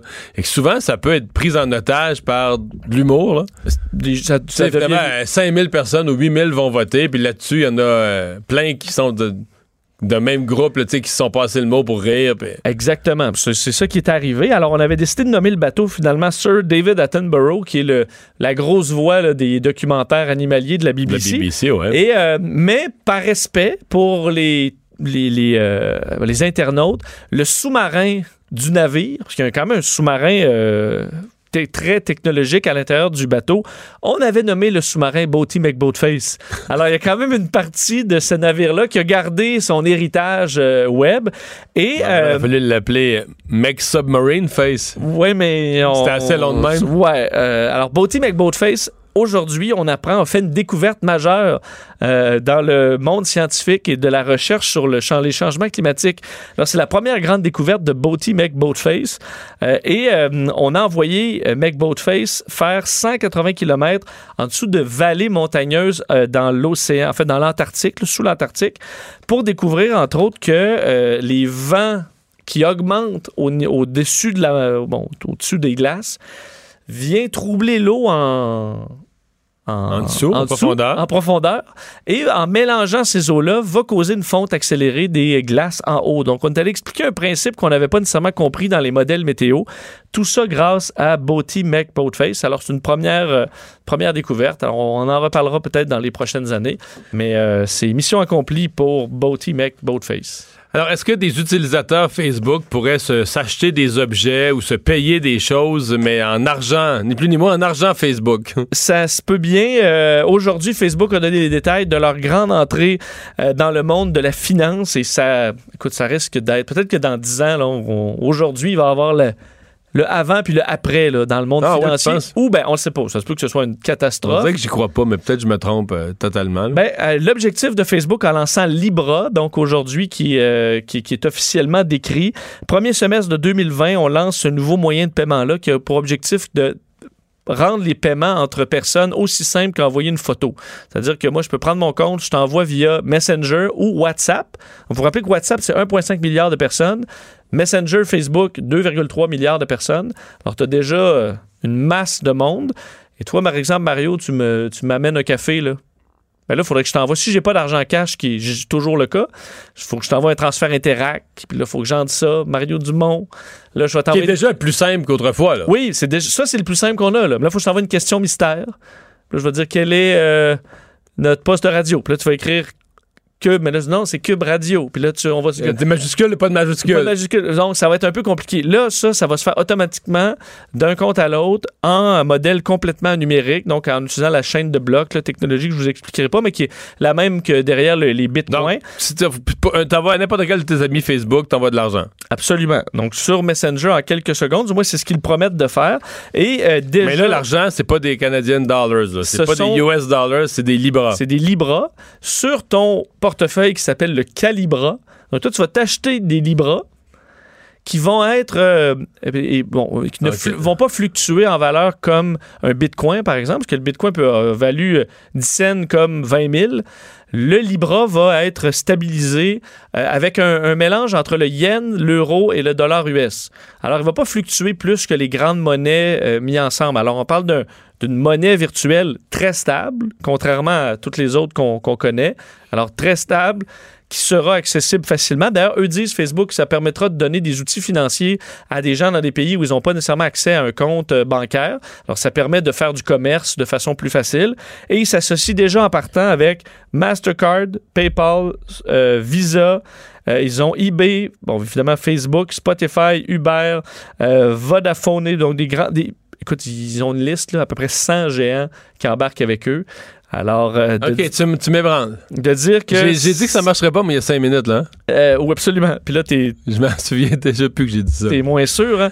Euh, alors, c'est... Tu vas voir ton compte. Fait que tu vas pouvoir transférer de l'argent de ton compte de banque puis te mettre, mettons, euh, 500 Libras sur Facebook. Exact. Puis là, je peux t'en envoyer... euh, Moi, je sais qu'avec ton Libra, ça vaut l'équivalent de 2 canadiens. Bon, ben, je t'en envoie, on fait le taux de change. Je suppose qu'il va y avoir un outil intégré de taux de change. Là. À mon avis, ça va être assez simple. Et on s'envoie ça comme ça euh, euh, très, très facilement. Peut-être même que la conversion, on la verra même pas. Peut-être que ça va être calculé en dollars canadiens automatiquement dans notre application, puis qu'on le, le, le Libra, on le verra pas. Mhm. Alors, euh, ils ont quand même tous les outils pour en faire quelque chose de majeur. Euh, et, Fait que ça se pourrait qu'en 2-3 ans, ça soit une monnaie là, qui, qui soit en circulation qui soit plus importante que la monnaie de- des trois quarts des petits pays. Là. ça- c'est fort, possi- c'est fort possible. Parce que moi-même ici, et honnêtement, ça règle, puis je veux pas euh, critiquer les, les autres banques nécessairement qui, qui suivent un peu. Eux ont quand même l'outil d'avoir euh, des milliards de personnes sur leur réseau. Mais le nombre de fois que tu as une petite transaction, là, on partage euh, la pizza, on partage ça, tu m'envoies, je veux dire, Parce que là, on a plus de compte. Autrefois, c'était le comptant qui faisait ce job-là. là. exact. Mais Mais là, on en a plus. L'exemple, de le partage de la pizza, c'est un bon exemple. Autrefois, partage de la pizza, il n'y avait pas de carte de transfert, puis c'est comme on met 5 piastres chacun dans le pot ou 8 piastres, tu sais. je C'était le comptant. Mais là, les gens se promènent plus de comptant dans leur poche. Là, je t'envoie ça par Messenger en deux, en quelques clics. Vraiment, il faudra voir ce que ce sera aussi facile à utiliser. Est-ce que ça peut être vulnérable pour du hacking? C'est pas supposé parce que la, la chaîne de blocs est une technologie euh, inviolable, mais on a vu quand même des cas de piratage. Peu, c'est peut-être pas un système qui sera parfait, mais euh, ils ont les reins très, très solides pour entrer dans ce milieu-là puis aller déstabiliser bien des, euh, bien des acquis dans un milieu qui normalement évolue euh, tranquillement. Le retour de Mario Dumont. Le seul ancien politicien qui ne vous sortira jamais de cassette. Mario Dumont et Vincent Dessureau. Jusqu'à 17. Cube Radio. Et Vincent, dans les nouvelles, je le disais en ouverture d'émission à 15h, mais c'est comme une belle journée d'été, puis c'est juste des, des très mauvaises nouvelles. Euh, euh, puis il y a aussi, donc, euh, ça s'est pas passé au Canada, cependant, ça s'est passé en Europe, mais un parachutiste de l'armée canadienne, un Québécois, euh, qui, a, qui a perdu la vie. Oui, et euh, on se souvient d'une certaine époque, lors de l'intervention canadienne en Afghanistan, on avait ce genre de nouvelles-là à, à Quand même un certain fréquemment, là, rythme. ouais, ouais. Là, ça faisait longtemps, mais une histoire tragique. Un soldat canadien euh, mort dans l'exercice de ses fonctions, en fait, dans un exercice de parachutisme dans la nuit de euh, d'hier à aujourd'hui en Bulgarie. C'est un Ça, c'est les gens qui sont là depuis l'émission où on surveille ce qui se passait en Ukraine avec... euh, Ben, en fait, pré- présentement, c'est une mission, une mission d'entraînement à grande échelle. Alors, c'est pas Ok. une mission à long terme, c'est l'exercice Swift Response euh, 19, donc qui a lieu à Chesnegirovo en Bulgarie. Euh, le bombardier Patrick Labrie, qui est basé à Petawawa en Ontario, mais qui a commencé à, Valcar- à- Valcartier, euh, qui était membre du deuxième régiment Royal Canadian Horse Artillery, qui est euh, décédé donc à la suite d'un parachutage. D'ailleurs, où il y a eu certains problèmes, puisque un, un autre Canadien et deux Américains ont été blessés, selon les médias bulgares. Alors, ils effectuaient un saut de nuit à basse altitude. On parle de 400 mètres d'altitude très bas. Euh, et euh, un problème avec l'équipement du. euh, c'est des sauts quand même difficiles. C'est des sauts qui sont très dangereux. Dans ce cas-là, ce qu'on rapportait, c'est que son parachute ne se serait pas ouvert, ou du moins pas ouvert correctement, ce qui est quand même plus rare. La majorité des blessures dans des cas comme ça de parachutisme militaire, c'est vraiment l'atterrissage parce que c'est une descente qui est très, très rapide où on peut tomber sur un obstacle et se blesser assez gravement, surtout de nuit où tu peux pas nécessairement voir où tu vas et le contrôle de ces parachutrons-là, c'est très limité. Alors, euh, c'est c'est une, disons, une manœuvre Ça qui est dangereuse. Je comprends que ça, ça a comme rien, rien à voir avec euh, les autres parachutistes, avec les grands, grands parachutes. C'est deux mondes euh, complètement différents entre un parachute qui se contrôle et un parachute rond militaire qui, qui se contrôle et qui peu va très lentement. Là. et qu'on lance à quelques centaines de mètres alors que les parachutistes euh, ont le loisir vont sauter à des milliers de pieds là, alors ont quand même de la euh, plus de jeu l'objectif avec le militaire c'est de sauter le plus bas possible et de descendre le plus rapidement possible pour évidemment éviter des des, Des balles tirs ennemis, ouais. et d'être ne pas être repéré. Alors, ça rajoute au danger. Euh, le euh, lieutenant-général Jean-Marc Lantier, commandant de l'armée canadienne, euh, a expliqué par votre communiqué qu'il était profondément attristé par la perte de Patrick Labrie. Non seulement sa mort est-elle une douloureuse perte pour sa famille et ses amis, mais sa disparition est ressentie dans toute l'armée canadienne et la communauté militaire. Alors, C'est ce qu'il a dit aujourd'hui. Enquête aussi pour savoir euh, exactement ce qui s'est passé. C'est un exercice d'entraînement multinational quand même d'importance entre le 8 et le 27 juin en Bulgarie, en Croatie, en Roumanie, où participent entre autres plusieurs alliés de l'OTAN euh, qui favorisent l'interopérabilité alors de pouvoir travailler de concert entre plusieurs nations. Et malheureusement, ça s'est euh, mal terminé hier pour un parachutiste canadien. Hier, euh, la police de Toronto avait vécu cette situation euh, difficile avec des coups de feu pendant les grandes festivités des Raptors. Euh, Aujourd'hui, c'est une série d'alertes, d'appels à la bombe. Oui, série de. En fait, plusieurs enquêtes en cours présentement pour une série d'alertes à la bombe dans des collèges de la région autour de Toronto.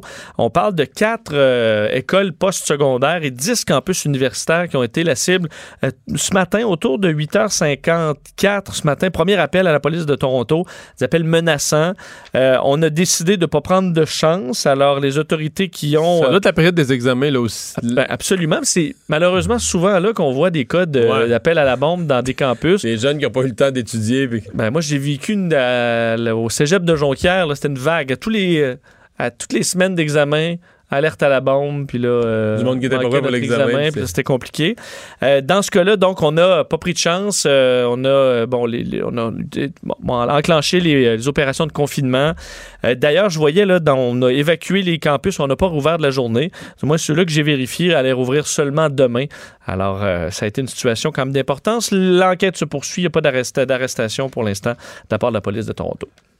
Des images euh, inquiétantes. En fait, c'est- plus difficile de l'expliquer à la radio, mais c'est lors d'un d'un événement officiel que la chancelière allemande, Angela Merkel, a été visiblement euh, prise d'un- malaise. Euh, finalement, ça n'a pas tourné plus grave que ça, mais c'est. Mais Là, les images- les images inquiètent, là. Ouais, sont euh, même difficiles à regarder où on voit euh, donc la chancelière am- allemande qui est prise de tremblement. Mais tremblement, c'est peut-être pas le mot, là, vraiment. De de tremblement très fort. convulsions, là, Quasiment ouais. des petites convulsions qu'elle essaie de, de retenir un peu, mais pendant de longues minutes, alors qu'elle est debout à côté du, nouveau président ukrainien, M. Zelensky, à Berlin, pendant une cérémonie officielle. On voit les deux, là, puis il n'y a personne autour. Les deux sont debout, doivent écouter les hymnes nationaux euh, donc, de l'Allemagne et de l'Ukraine. Et euh, lui, le Zelensky, le nouveau président ukrainien, là, il bouge pas. De... je sais pas s'il était imperturbable ou s'il était épais, là. Mais je veux dire, tu peux pas, euh, tu peux pas pas sentir que la personne à côté de toi va pas passer des convulsions. Je veux dire, c'était pas juste un doigt qui shakeait, c'était tout le corps, les épaules partaient à secouer. Il, il était à six pouces à côté d'elle, côte à côte.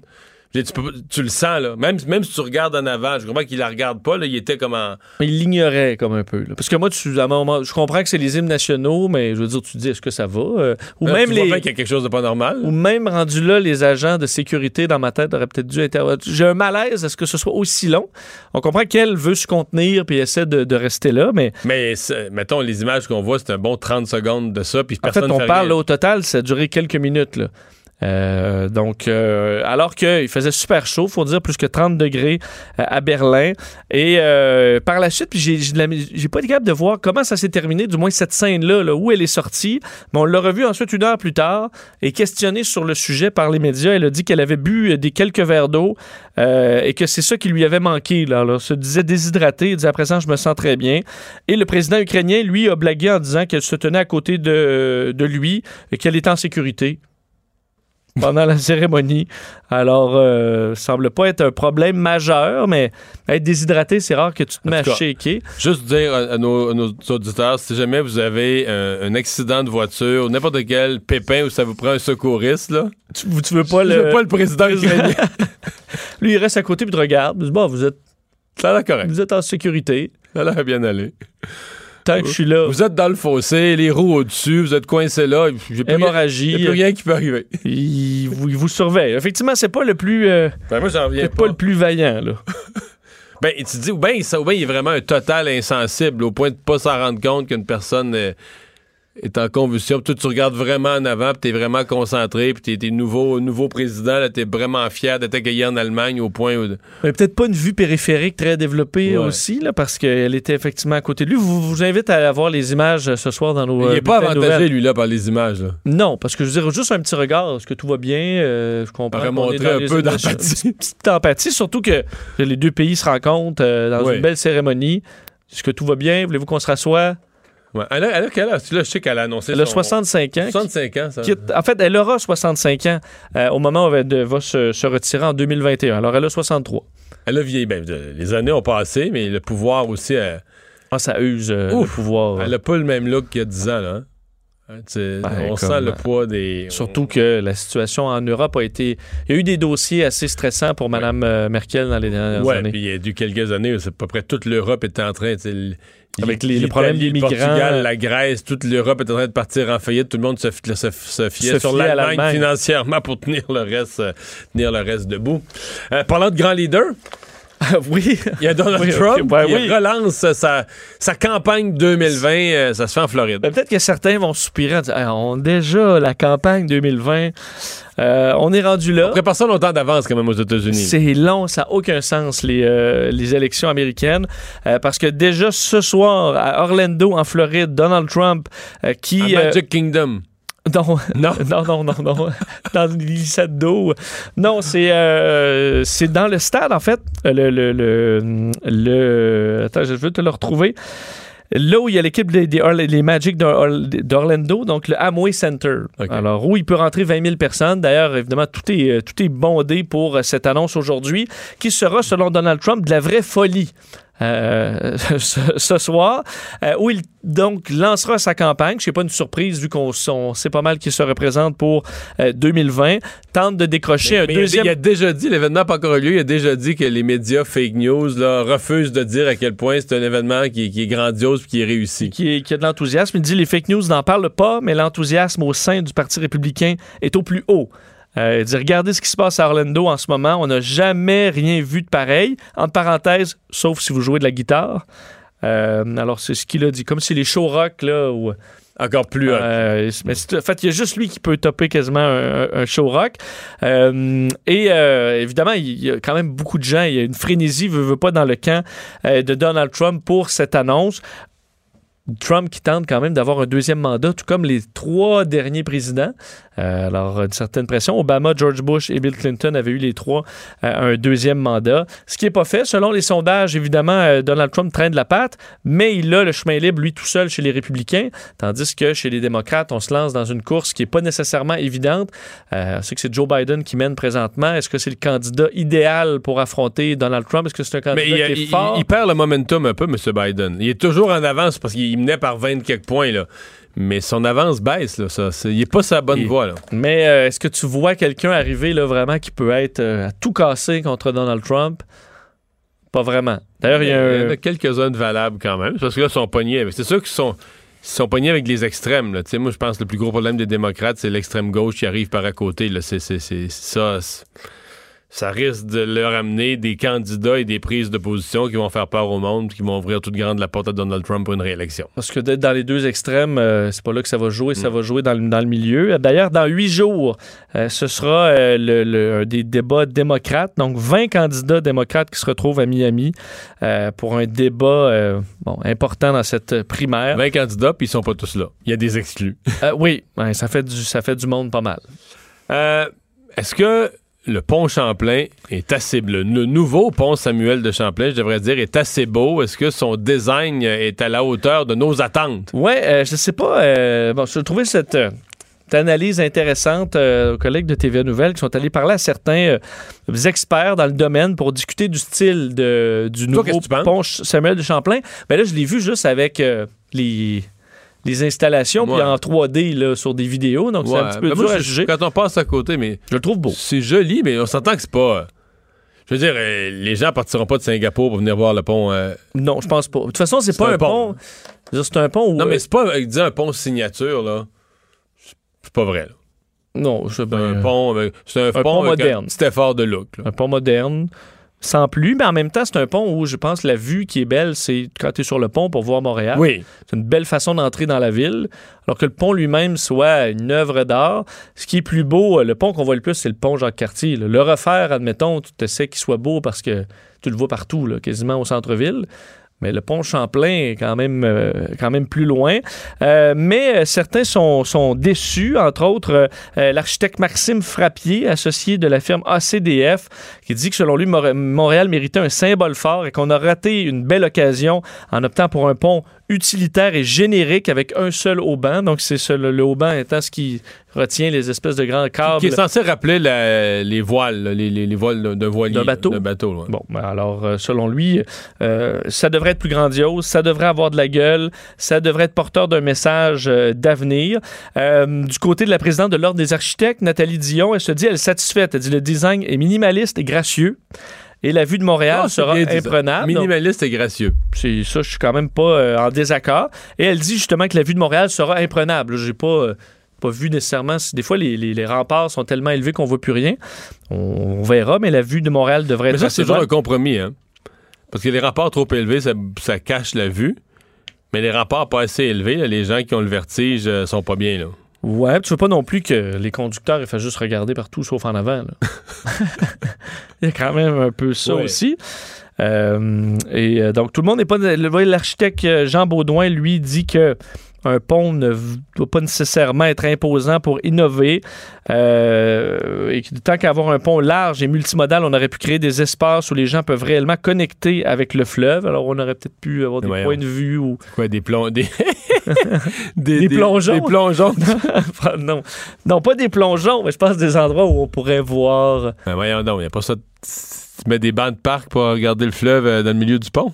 Ben, pour le transformer en espace public plutôt qu'en lieu de transition. C'est sûr que c'est pas un coin où tu sais que c'est super accessible à pied euh, Mais non, ça n'a pas rapport. non plus là. Euh, C'est qui qui a dit ça? euh, Jean Baudouin, un architecte, mais On il, euh, entre autres, il aura quand même quatre belvédères euh, le, le pont Samuel de Champlain, le long de la piste multifonctionnelle qui va avoir cyclistes et piétons. Alors, euh, ça va ouvrir avec la fin, fin de l'été, ça par contre, alors il faudra attendre un peu avant de connecter avec le fleuve. Merci Vincent. Le retour de Mario Dumont, l'analyste politique le plus connu au Québec. Cube Radio. Si vous planifiez aller en Gaspésie cet été, euh, peut-être vous allez avoir accès à du homard en quantité parce que semble-t-il qu'on aura une saison, Vincent, de pêche de homard exceptionnelle. À notre grand bonheur. Oui, D'ailleurs, notre si grand tu bonheur. si t'en laisses pour le reste du monde, parce qu'il y a la quantité de homard que tu manges. Oui, j'ai eu, un gros souper j'ai eu un gros souper d'homard, là, mais c'est grâce à ta volonté. Combien de homards t'es capable de manger? Écoute, moi, je pense en avoir mangé cinq. Le monsieur à côté de moi qui semblait compter dit que j'en ai mangé six. Je sais pas. Mais c'est des petits, là. Un livre et quart. C'est quand même. euh, Ouais, mais quand un me considère comme un bon mangeur, puis à trois, là. j'ai- Ouais, mais quand t'as un souper d'homard à volonté, là, tu te bourres pas, tu te laisses pas prendre, tu te bourres pas dans le riz puis dans le pain, toutes les cochonneries. Là, qui- Tu y vas juste pure protéine, là. Oui. Du beurre? À peine. Ben, des fois, un petit bout, juste pour mettre le goût de beurre à l'ail, mais mettons, euh, mettons sur, sur 6 sur 5 homards, 6 homards, j'ai pris un- même pas un cop de beurre à l'ail au complet. Très, très peu. Très peu. De toute façon, la saveur. Là, est je suis puriste, là. Pas puriste. besoin, de, pas besoin de rien. Donc, est-ce qu'on aura une saison record? Euh, O'Neill Cloutier, directeur général du regroupement des pêcheurs professionnels du sud de la Gaspésie? D'ailleurs, si je comprends bien, ce matin, il était sur son bateau. Bonjour, Monsieur Cloutier. Oui, bonjour, M. Dumont, ça va? Ça va super bien. Est-ce que la pêche euh, va aussi bien que ce qu'on nous raconte à Montréal? Une année record? Oui, absolument. Euh, nous sommes euh, les premiers surpris, en fait, euh, d'avoir une année aussi exceptionnelle euh, que 2019. Et pour se comparer, ben, il faut évidemment retourner à 2017, puisqu'en 2018, vous savez qu'on a pu terminer la saison de pêche à cause évidemment de la présence de baleines, Ouais. soi-disant à proximité. Là. Donc là, cette année, vous n'avez pas eu de problème des baleines? Non, pas du tout, à cause des négociations qu'on a eues avec le ministère à Ottawa euh, durant la saison morte. Donc, vous Euh, avez fait certains compromis, changé des tracés, vous avez fait les gestes qu'il fallait pour avoir la paix. Ben, en fait, il faut savoir que les baleines noires n'interfèrent pas avec les pêcheurs d'homards puisque ces, ces pêcheurs-là pêchent très très près de la côte. Ce qu'on a négocié, c'est un corridor, euh, un corridor d'accès euh, où on pouvait pêcher librement Ouais. avec le ministère. Ouais. Qu'est-ce qui euh, qu'est-ce qui fait que le, le- homard est là en aussi grande quantité? Ah ben il y a plusieurs facteurs. Vous savez, euh, si on retourne à l'arrière, il y a dix ans passés, les pêcheurs d'homards en Gaspésie, euh, comme ailleurs, dans d'autres régions, ont fait énormément d'efforts pour réduire l'effort de pêche, la capacité de pêche. Et euh, aider à cela, évidemment, le changement climatique fait en sorte aussi qu'il il- vient mettre son grain de sel du fait que durant la période de ponte euh, des, des, des, des œufs, des, pe- des petits homards, euh, la survie verre est meilleure, évidemment, parce que Oh, les conditions ok. de, de tempéra- température de l'eau sont meilleures. Alors, euh, les deux facteurs réunis ensemble font en sorte que présentement, la, la ressource tend à exploser. Mhm. Euh, les vous, vous comme pêcheur, là, comment ça comment ça marche? Comment vous découvrez là, les, les pêches miraculeuses là? C'est qu'à chaque fois, euh, quoi, toutes les deux trois jours, vous allez voir vos cages, puis euh, toutes les fois quand vous sortez la cage de l'eau, vous la cage est pleine, c'est ça le Ben, c'est à tous les jours. À tous les jours, ok, c'est tous les jours. À tous les jours, on a une période de pêche de 68 jours et quand il n'y a pas de mauvais temps, ben, on pêche euh, tant aussi longtemps qu'il n'y a pas de mauvais temps. Donc, on peut pêcher euh, 40 jours en ligne. Euh, Cette année, on a pêché 38 jours en ligne et on a eu une période de deux jours de mauvais temps. On a dû arrêter et on a repris après. Alors, comment on mesure ça? Euh, L'abondance de homard, c'est ce que va capturer un casier dans une journée. Si on vous dit qu'antécédemment, quand on capturait dans un casier cinq homards qui étaient bons pour la taille commerciale, de taille commerciale, c'était déjà exceptionnel. Imaginez lorsqu'on en, on en capture 10 ou 12 dans un casier À euh, chaque de jour. euh, commerciale. Donc, c'est le double. un pêcheur a combien de casiers à l'eau à peu près En gros, 235 casiers. On a 235. Ce sont des permis de 235 c'est un permis de casiers. 235 par pêcheur. Oui, Ok. effectivement. Alors, si on, si on dit qu'on double, alors euh, à une époque où on prenait euh, 20 000 livres, maintenant, aujourd'hui, on en prend 40. Ouais. C'est- c'est- Alors, ça, améliore le revenu, ça. Oui, ça aide énormément, vous savez, parce qu'on a eu euh, beaucoup de périodes, beaucoup d'années où c'était très, très difficile euh, la pêche au homard en Gaspésie. Et là, depuis, euh, on dirait, depuis les, efforts consentis depuis 2007, 2008, euh, en 2012, 13, euh, on s'est aperçu d'un changement et là, aidé par le, évidemment le changement climatique, faut le dire aussi, ben là, ça devient de, de- mieux en mieux et, bon, c'est tant mieux, là. Là, il nous reste combien de temps pour pouvoir manger de votre homard? Il reste trois semaines euh, exactement de pêche, 20 jours de pêche à la saison 2019. Et euh, certaines certaines usines en Gaspésie vont conserver un certain nombre euh, en, en circuit fermé euh, et euh, pour approvisionner le marché local, dans le fond, durant la saison touristique. Est-ce que le goût euh, du homard évolue au fil de la saison? Est-ce qu'il y a un bout où vous dites ça, là, c'est le meilleur homard de l'année? Ben, écoutez, euh, plus l'eau est froide, euh, meilleur est le homard, évidemment. hein. Donc, Euh, celui, on- celui de début de saison devrait être meilleur en théorie, là. Oui, en théorie, il est meilleur, c'est sûr, mais celui en fin de saison, il devient comme un peu plus euh, un peu plus sucré ou dépendamment de la nourriture qu'il consomme, euh, avant, avant qu'il digère cette nourriture-là, il va y avoir une tendance à avoir euh, emprunté un goût là. OK. Dans, la, dans les cages, vous dites euh, ceux qui sont, on, garde ceux qui sont propres à la, la commercialisation. Ça veut dire que s'il y a un petit homard, par exemple, d'une demi-livre, trois quarts de livre qui est dans la cage, vous le remettez à l'eau? Oui, on rejette. En fait, on a une taille, on a une taille, on, on, on exploite une fenêtre dans le fond. On utilise, on a une taille minimale de 82,5 mm en Gaspésie et une taille maximale de 145 mm. Tout ce qui est entre les deux, entre ces deux chiffres-là, on, on le conserve. Alors les petits sont les gros, les gros, gros, gros, gros vous, aussi. les gros gogos, vous les remettez à l'eau comme des gros reproducteurs? Oui, c'est ça, oui. On, les- OK. on les remet à l'eau parce qu'ils contribuent grandement au maintien et à la survie euh, euh, du stock. Là. Là, là, vous nous avez donné ça en longueur, mais en poids, là, ce serait quoi? En haut de 4 livres, mettons, qu'on les remet à l'eau? Euh, ouais, bah, taille euh, maximale, ouais, 5 livres. 5 livres? Euh, au moins 5 livres et plus, là, généralement, sont remis à l'eau. Donc, on a deux mesures. C'est-tu rare d'attraper un homard Ah, en haut de ben, 5 livres? Ben, dépendamment du secteur où on est, euh, je pourrais vous dire qu'à Forillon, euh, c'est plus abondant. À Bonaventure, aussi, dans le fond de la baie des Chaleurs, les, les gros morts sont plus abondants que dans le centre, par exemple à Percé ou à l'Anse-Office. Mais euh, généralement, on en prend chacun, je pense que la moyenne est autour d'une vingtaine chacun par année. là. La On taille. laisse à l'eau. Oui? Oui, ben, la- la- vous, la taille là, que vous prenez, idéal du homard le plus savoureux, c'est, ce serait quoi? Ben, si vous parlez au Loutier, il va vous dire qu'un homard de 2 livres à 3 livres, c'est un excellent homard parce qu'il est, il est, rempli de chair. Là. Ben, généralement, un homard, un livre et demi, une livre, euh, livre et 3 huit, une livre et demi, une livre trois quarts, c'est vraiment du beau homard. là. Mais vous, avoir le choix, vous Mais allez, dans, vous allez dans le plus gros un peu. Là. Oui, Ouais, comme moi. Non, Ah t'as oui, plus de viande, ben. C'est juste que juste que passer, euh, passer deux livres et demi, trois livres là, pour les pinces, là, ça te prend. T'es, t'es plus, t'es plus avec des petites pinces, des petits outils là, c'est de- de- de- d'épicerie. là, Une c'est- ça drill. prend, non, non, ça prend un marteau, ça prend un marteau ou des roches. ou des- Ah, p- euh, pas du tout. Euh, vous prenez un cutter électrique. Vous savez, les cutters électriques. Ouais, là, ben là. ouais, ouais, c'est ça. On parle de la même affaire. Ça prend de l'outillage plus sérieux, là. C'est ça. Euh, il faut un garage, quoi. Ah ouais, c'est ça. C'est, c'est repasser une certaine grosseur de homard, c'est les outils du garage, plus les petits Ouais. outils qui vendent de l'épicerie. Une bonne masse de 10 livres. Bon. Hey, Monsieur Cloutier, euh, merci beaucoup de nous avoir euh, parlé, puis euh, bonne chance pour la suite de la saison de homard. Il fait bon en Gaspésie, là? Oui, il fait, il fait beau. Enfin, aujourd'hui, il fait très beau, oui. L'année passée avait été une saison quasiment record au niveau touristique. Avez-vous encore de l'espoir que ce soit bon cette année?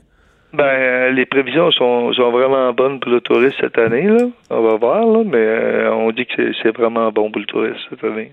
Peut-être peut-être juste dire, pour être clair, comment on reconnaît votre homard à travers les autres? Euh, il est, euh, la majorité est identifiée, ça c'est clair. Euh, je pourrais pas, j'irai pas jusqu'à dire qu'il est meilleur que celui des îles. Jamais je ferais ça à mes confrères. Là. Ben, il est tout aussi bon. OK. Parfait. Hey, salut, Monsieur. Cloutier. Au revoir. Merci, bonjour. On est Cloutier, directeur général du regroupement des pêcheurs professionnels du sud de la Gaspésie. Deux à trois livres. C'est du bon bar, ça? Oui? Il est plus cher. ouais. Là, t'en manges pas six, par exemple. Là, t'en manges pas. Là, t'en mangerais deux. Là, tu coupes ton nombre. Le retour de Mario Dumont. Pour nous rejoindre en studio, Studio à commercial cube.radio. Appelez ou textez 187 Cube Radio. 1877 827 2346. C'est le moment de la chronique de Lise Ravary. Salut, Lise. M'entends-tu? Oui, là, je t'entends bien. Euh, alors, euh, on parle du président Trump. Euh, c'est une grosse soirée. De- Dans sa Floride adorée ce soir avec ses, ses partisans, il va relancer sa, sa prochaine campagne déjà. Ben oui, c'est le temps de. Ben, c'est pas si loin que ça, hein, c'est au mois de novembre. Euh, ouais, dans un an et demi, là. au mois de novembre l'autre. Oui, oui, oui, pas, pas le prochain, l'autre après. Mais c'est grand les États-Unis, alors il faut Ouais. prendre du temps. Oui, puis les démocrates, eux, ont beaucoup de visibilité avec leur course à la, dans le fond, à l'investiture. Donc, le président Trump veut avoir lui aussi une espèce de, de mode électoral pour euh, compenser ça. là. Exactement. Et puis euh, en même temps aussi pour euh, peut-être enlever l'attention sur certaines choses sur lesquelles il veut il veut pas vraiment qu'on s'attarde. Alors c'est un bon moment pour lui. Euh, bon, il n'arrête pas de dire que son taux d'approbation est en haut de 50% Il y a juste une maison de sondage qui le met à 51% Et si on fait la moyenne de toutes les autres, il est entre 40 et 42% donc, c'est pas. Il y a eu des gens qui étaient en pire position. Euh, c'est pas la catastrophe, surtout quand on sait tout ce qui a été fait et dit et au cours depuis, depuis deux ans, on pourrait penser qu'ils seraient en plus mauvaise posture. Ce soir, ils attendent 18 000 personnes dans cet aréna à Orlando. Mais là, c'est pas, pas commencé, puis il dit déjà que les fake news médias refusent Ouais. de dire à quel point il y a de l'enthousiasme. là. Oui, mais c'est parce qu'il a déjà menti sur la capacité euh, du fameux stade en question, jusqu'à temps qu'il se fasse rabrouer par un employé qui lui dise non, vous vous mentez, c'est pas ça, c'est ça. Et euh, évidemment, euh, lui prétend que c'est lui qui a raison, évidemment. Et aussi, j'ai remarqué, parce que j'ai regardé un peu des images, qu'il y avait euh, des groupes d'extrême droite, des groupes racistes d'extrême droite, euh, qui étaient présents dehors, qui pas, qui faisaient pas une manif, mais qui se promenaient avec leur euh, leur drapeau et ces choses-là. Alors, euh, ça donne un peu la couleur aussi. C'est, c'est, on n'est pas habitué à voir ça dans nos campagnes électorales. Mais enfin, bref, voilà. Et euh, la question étant pour tout le monde, est-ce que est-ce qu'il a des chances? Moi, je pense qu'il a des chances. Ou où on arrive euh, au mois de novembre 2020 et il s'est vraiment, mais vraiment cassé la gueule et tout le système que les Américains appellent le checks and balance qui n'a pas fonctionné depuis deux ans. Euh, peut-être va se mettre à fonctionner, il va faire quelque chose d'assez grave. Mais moi, je pense que euh, si tout se passe normalement, je pense qu'il y a des bonnes chances d'être élu. Ouais. Euh, et là, en parallèle, le moment où il fait tout ça, euh, il continue à parler euh, d'immigration et entre autres de, Ah. de, de l'expulsion de migrants illégaux. Oui, alors hier soir, il a envoyé un tweet dont en fait, personne ne semblait s'attendre à ça là, dans son entourage pour dire qu'à partir de la semaine prochaine, ils vont faire un. euh, Il a utilisé à un moment donné un des tweets, pas tous les tweets, le mot rounding up. C'est un mot qu'on utilise pour euh, du bétail. Tu sais, quand on fait, on ramasse le bétail, on les, on, veut- on veut faire, euh, on veut les faire passer du point A au point B, ça s'appelle un round-up. On ne dit pas ça pour les êtres humains. Et en plus, il a parlé euh, qu'il y aura des millions, millions euh, d'i- d'immigrants illégaux qui seront expulsés euh, au cours des prochaines semaines. Millions. Ouais. C'est- beaucoup. Et, et ça, tu vois, que je disais tantôt, pour faire un peu euh, diversion par rapport à ce qui se passe, euh, les choses qu'il aime moins dont, dont on parle, mais euh, ça, parce que l'immigration, c'est la base de la base de la base de la base de sa base. C'est c'est le point de ses promesses électorales, le mur, l'immigration, qui sont les plus, euh, plus, plus fortes auprès de, auprès de sa clientèle.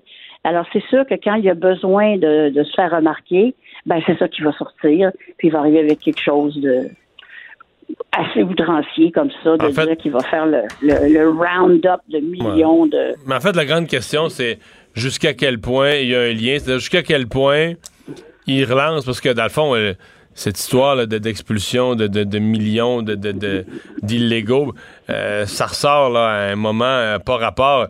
Euh, Est-ce Ben que oui. c'est est-ce que c'est volontairement à la veille de son de son lancement de campagne? C'est un peu ça la question qu'on se pose. là. Ah, absolument. En tout cas, moi, j'en, suis euh, persuadée, puis euh, je suis pas la seule. Regardez les, les analystes américains. Euh, c'est sûr, parce que c'est vraiment... euh, c'est- c'est là qu'il y a l'argent pour lui, pas, pas l'argent dans le sens le- le- la, la générosité de l'électeur moyen qui aime Donald Trump. Son premier, sa première préoccupation, c'est l'immigration. Donc, c'est sûr que pour lui, c'est euh, diversion sur les choses qu'on veut pas. L'affaire, en fait, évidemment, Mueller, on continue d'en parler. euh, son fils qui il va peut-être se retrouver devant le Congrès, euh, le fait que M. Trump refuse, par exemple, de d'obtempérer aux demandes du Congrès pour euh, ses, ses rapports d'impôts, c'est choses qui sont quand même assez graves. C'est pas euh, c'est pas un petit détail, mais lui, il surfe là-dessus. C'est vraiment, on disait que Ronald Reagan était Teflon. Ben, ben le Teflon s'est amélioré beaucoup au fil des ans Ouais, parce que lui, je pense qu'il est Monsieur Super Teflon. Lui, est super Teflon certain. Hey, merci beaucoup, Lise. Ça me fait plaisir. Au revoir. À Bye bientôt. bye. Euh, Vincent, on est toujours en attente donc de la décision du cabinet fédéral dans le dossier de Trans Mountain. Oui, ça se fera dans les, euh, dans les prochaines minutes. Donc, on s'attend évidemment à ce que le, le- le- le gouvernement euh, fédéral aille de, de l'avant avec la- la- l'agrandissement de cet oléoduc. Alors, un projet, on sait, qui avait été nationalisé pour 4,4 milliards de dollars. Alors, dans les prochaines minutes, ça On devrait être dit- euh, on avait confirmé. dit 16h30. Là, ouais, Quelques minutes de retard, mais ça devrait se confirmer sous peu. On parle des problèmes de logement présentement à Montréal. Il y en a beaucoup de villes nord-américaines, dans les grandes villes, du logement. Et euh, à San Francisco, il y a un employeur bien connu qui a décidé de prendre les choses en main pour fournir du logement à ses employés. Ouais, pour ceux qui ont visité San Francisco, vous l'avez probablement vu, le logement, euh, ça n'a plus aucun bon sens. Euh, en fait, des gens qui sont qui ont de bons emplois, très payants, mais qui sont Ils restent qui dans- qui habitent dans la 9e banlieue parce qu'ils n'ont pas les moyens. loin, très lointaine banlieue, puis ils payent une grande, grande partie de leur salaire en logement parce qu'il y a vraiment une crise du logement qui est très grave dans ce Mais secteur-là. le pire que j'ai vu, c'est Londres quand même. Le plus loin que les gens habitent, voyagent le matin, le soir, il n'y a rien de C'est pire. trop que- fou. euh. Londres, ça n'a pas de bon sens. là. C'est tellement cher, tu euh, bon, San Francisco, c'était surtout un boom récent avec les, technologies, Facebook, Google et Apple de ce monde qui se sont poussés dans ce coin-là. Et là, Google veut donner un coup de main, veut dire qu'ils ont été beaucoup pointés du doigt pour, euh, du doigt pour cette crise du logement. Ils investissent un milliard en logement euh, autour de San Francisco. En fait, dans- euh, Google annonce aujourd'hui que dans les dix prochaines années, ils vont transformer des terrains de Google pour une valeur d'au moins 750 millions de dollars qui sont actuellement prévus pour euh, des bureaux et des commerces et des terrains là, pour construire qui seront donc euh, de- qui deviendront ah, des logements. logement juste pour leur monde. là. Euh, c'est ça, ouvert à tous ou pour les employés de. C'est ça, je, je voyais la nouvelle, je me posais la question est-ce que c'est strictement. C'est une bonne question. Le moment que ça a sorti, euh, euh, 15 000 de nouveaux logements pour tous, pour tous les revenus dans la région de la baie, y compris les foyers à revenus faibles et moyens. Alors, à mon Donc, avis, c'est pas juste les employés de Google. Ils, utilisent, dans le fond, des terrains qui s'étaient gardés disponibles pour faire du logement. Exact. Ben, c'est bien, ça. C'est ce que je comprends, c'est très bien. Euh, euh, Sundar Pichai, le président euh, de Alphabet, là, donc au- fait de, de Google, disait nous espérons que cela soit utile pour tenter de régler le problème chronique du manque de logements abordables. Et là, il manque un 250 millions euh, pour le milliard. C'est un fonds d'investissement de 250 millions de dollars qui va permettre d'encourager les promoteurs à construire 5000 logements abordables. Alors évidemment, il y aura des logements non abordables en masse, ça, il y en a beaucoup. Et on va rajouter 5000 euh, logements abordables. Alors, euh, ça va peut-être donner un peu d'air à certaines, euh, certaines personnes. On en voit là, qui dorment dans leur voiture puis qui travaillent dans des grosses compagnies. Là. Euh, Ah ouais, à quel point euh, qui font des salaires dans les six chiffres et qui sont qui se paient une petite chambre là, quel- quel- quelque part. Alors, ça viendra peut-être euh, adoucir un petit peu cette crise. Euh, des statistiques sur la démographie au Québec qui ont été rendues publiques aujourd'hui. Et ben, symptôme, faut dire, de, du vieillissement de la population. Le nombre de décès a augmenté en 2018 au Québec, selon les statistiques publiées aujourd'hui. augmenter en 2019 puis en 2020. Absolument. Euh, en fait, une hausse de 3,5 Puis quand les bébés boomers vont arriver, je sais pas à quelle année les bébés boomers arrivent à. Tu sais, mettons, le cœur du, du bébé boom arrive, mettons, à 82 ans à l'espérance de vie. D'après moi, ça doit être à peu près dans 10 ans, 12 ans, 15 ans. Tu vas avoir des années records au Québec en nombre de décès. D'ailleurs, pour ce qui est de l'espérance de vie, euh, stable, donc 84 ans pour les femmes, 80,7 pour euh, les hommes. Mais donc, hausse euh, du taux de décès, 68 600 décès l'an dernier. Euh, le nombre de naissances est stable à 55 bébés près. Euh, le taux de fécondité, lui, a baissé très légèrement, là, 1,59 par femme versus 1,60. Euh, les femmes de moins de 30 ans euh, qui ont reculé légèrement, au-dessus de 30 ans, c'est resté stable, mais ça reste quand même un taux qui est plus élevé que les autres provinces canadiennes, que l'ensemble du Canada qui était à peu près en moyenne à 1,5 et de plusieurs pays, entre autres pays du sud de l'Europe, l'Italie, Espagne, Portugal, Grèce, Japon, Corée du Sud, mais plus faible qu'aux États-Unis, en Australie et euh, dans d'autres pays d'Europe. Et euh, dans quelques régions du Québec, le nombre de décès est supérieur à celui des naissances. C'est le cas de la Gaspésie, euh, du Bas-Saint-Laurent et de la Mauricie. Alors où on est en On a plus, de, décroissance on a plus de décès que de naissances. ouais. Et au niveau des mariages, ben, c'est pas nécessairement de. En fait, le, mariage est stable, mais bas. là. Stable bas dans les couples qui se, qui se marient. Euh, seulement 28% des hommes, 31% des femmes se marieraient au moins une fois avant leur 50e anniversaire. Euh, c'est ce qu'on peut, euh, ce qu'on peut comprendre.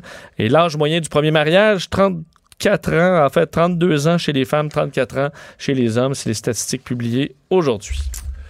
Et une commande énorme d'un avion. d'un avion qu'on passait dans le trouble. Ouais, un avion qui vole pas, interdit de vol. C'est Euh, bizarre cette nouvelle-là. C'est étonnant. Là. Ben, en fait, Faut avoir la foi, tu vas me dire. Ça va, ça va se corriger. puis- C'est un gros coup pour euh, Boeing en plein salon du Bourget, euh, salon de l'aéronautique très important, où évidemment Boeing est dans une passe difficile avec le 737 Max. Alors c'est un peu la surprise générale qu'ils ont annoncé une commande géante, 200 appareils 737 Max achetés par le groupe IAG qui contient British Airways, il y a Aer Lingus, Level, donc plusieurs compagnies qui sont ensemble. C'est une commande de 24 milliards de dollars, euh, Mario, pour un appareil qui peut qui a même pas le droit de vol présentement à la grandeur du monde.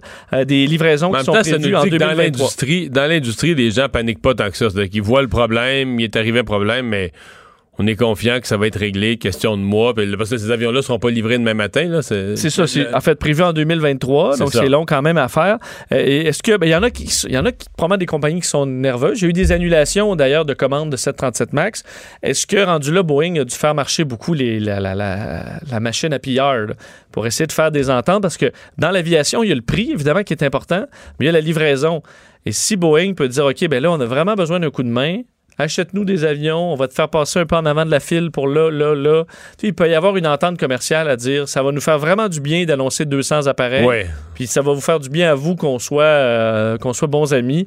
Alors, il y a peut-être une entente à ce niveau-là qui amène donc une commande énorme pour Boeing qui va venir assurément adoucir un peu leur année qui est très difficile.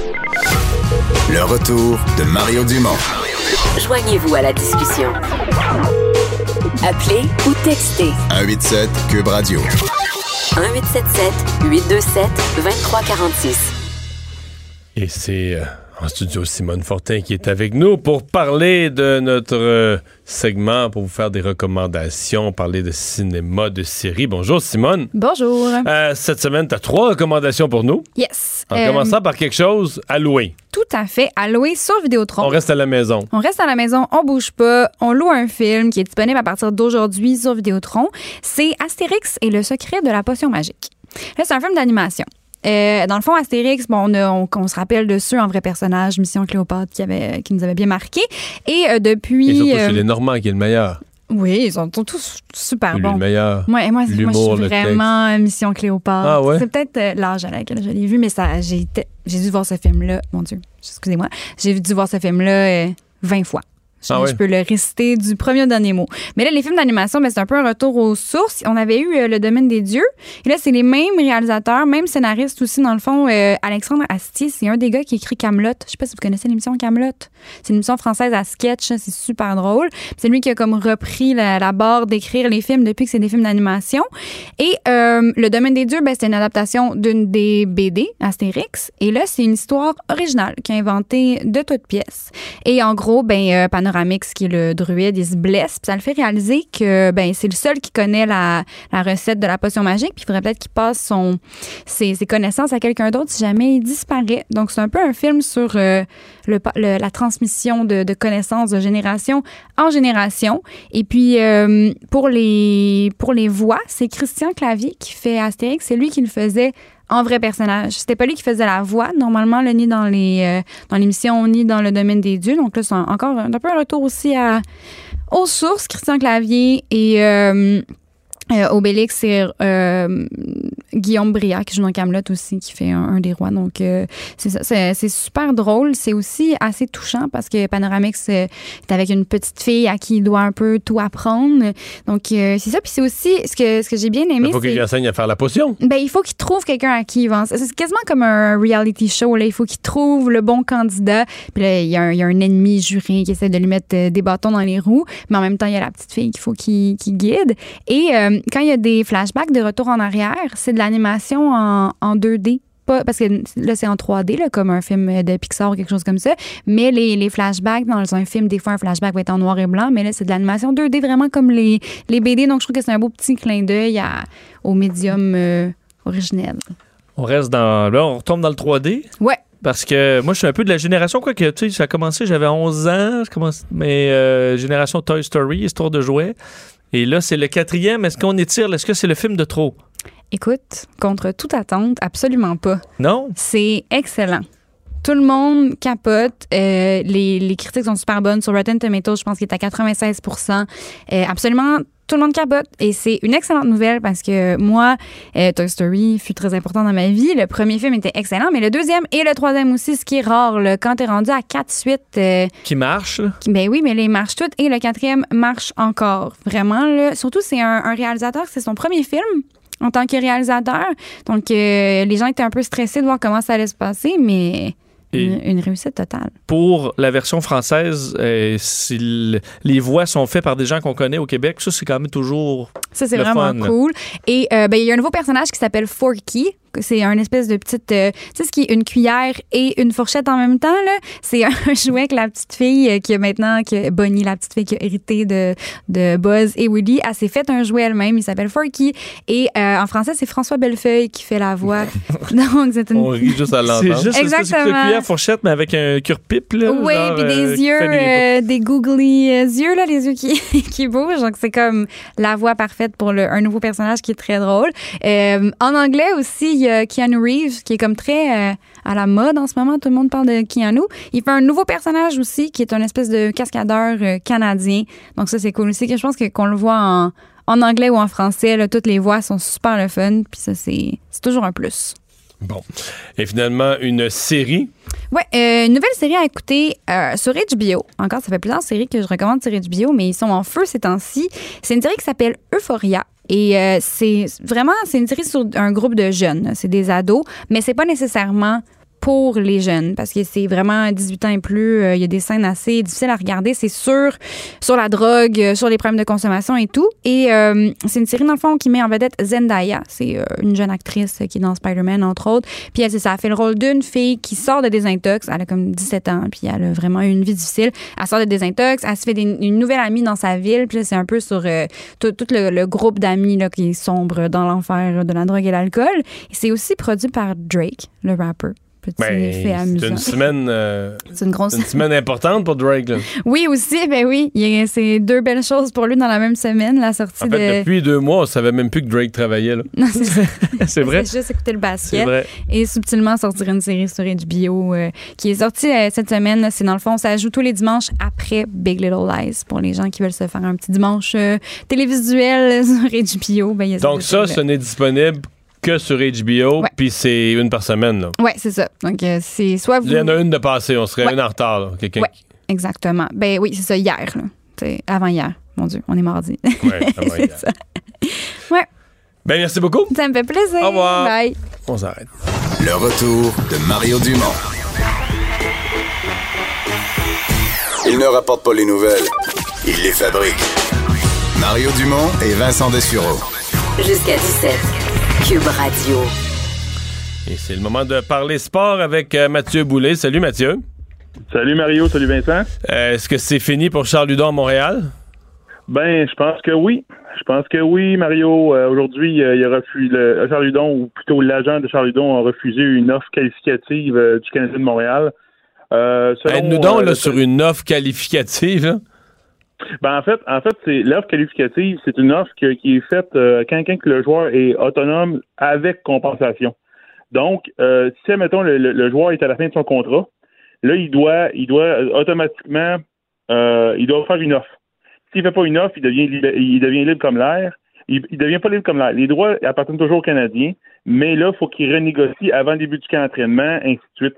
Mais, euh, Mario, cette nouvelle-là me surprend pas du tout. Euh, parce que Charles Hudon, de la manière qu'il a, euh, a fini sa, la saison, euh, pas, pas beaucoup joué sous les ordres de Claude Julien, point de presse très, très émotif là, à, à la fin de la saison. Mais on dirait qu'il était Alors- écœuré du Canadien, là. Tu sais, qu'il a tout fait, qu'il- mais qu'il a comme. Il a comme renoncé à jouer pour le Canadien, ça se peut-tu? Ouais, ça se peut. Puis euh, moi, je l'ai rencontré à la Formule 1, euh, dans un, une Ok. sorte d'une activité à la Formule 1. Et Charles était très, avait pas l'air trop trop entiché à venir nous parler. Euh, ça, ça veut dire dans ce temps-là qu'il y a des choses qui peuvent se tramer en, en, en coulisses. Et là, selon le collègue euh, Jean-Charles Lajoie de TVA Sport, euh, il serait sur le point d'être échangé. Euh, On puis- sait-tu où? Euh, non, non, pour le moment, il n'y a pas d'équipe, mais euh, l'offre qualificative qui était déposée à Charles Hudon, c'était une offre à deux volets. Donc, il n'y avait pas une offre euh, euh, à, un, à sens unique d'une nationale de hockey. Il y avait l'opportunité aussi de retourner dans la Ligue américaine. Et euh, Charles Hudon, c'est hors de question qu'il retourne dans la Ligue américaine. Euh, il, a, il a dit haut et fort la- le cours de la dernière saison.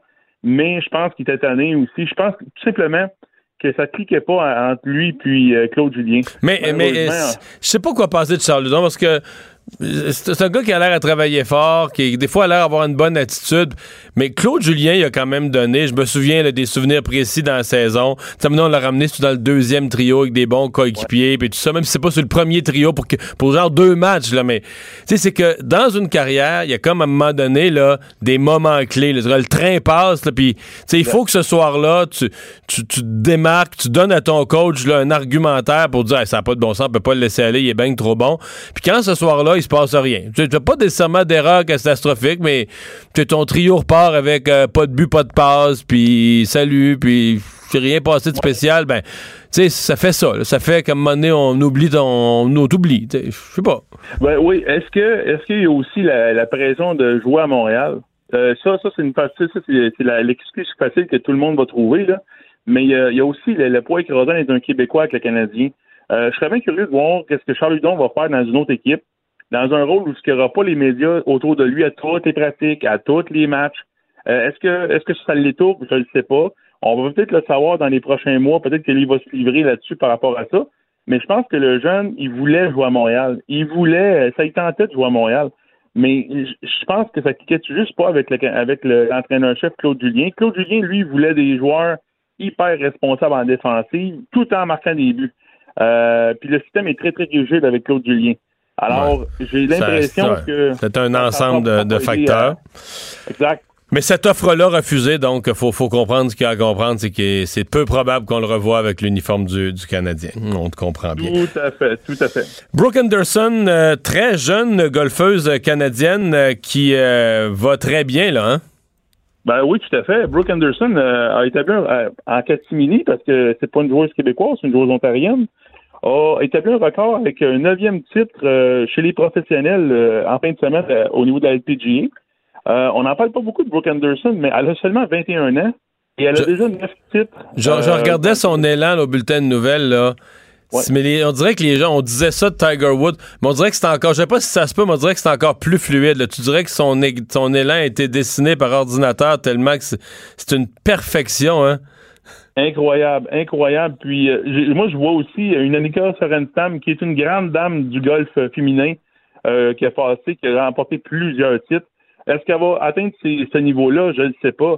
Mais c'est très intéressant que ça, ça- c'est une petite fille, c'est une fille qui vient de, de chez nous, qui vient du Canada. Alors, euh, je pense qu'il faut, il faut mentionner ça parce que ça est passé un peu à travers les mailles du filet en fin de semaine là, que cette fille-là est devenue la golfeuse la plus titrée euh, du Canada. Bon.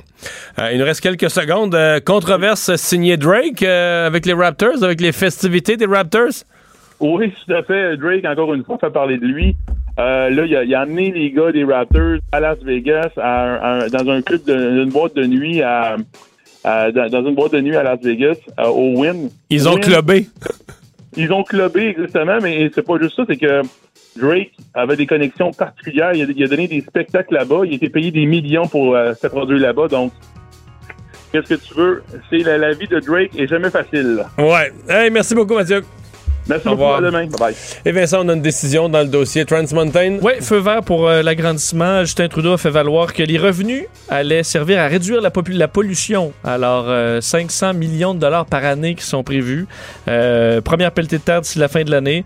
A fait valoir que les oléoducs... premier étaient plus pelleté de terre, première pelletée de terre en 2019. Oui, mais ce sera, il dit, c'est pas dans 10 ans, mais c'est pas dans une semaine non plus là, que ce sera prêt. Mais euh, ça prendra quelques années, mais on qualifie les oléoducs de plus sécuritaires. Alors, euh, ce qu'il a fait valoir aujourd'hui pour euh, se justifier.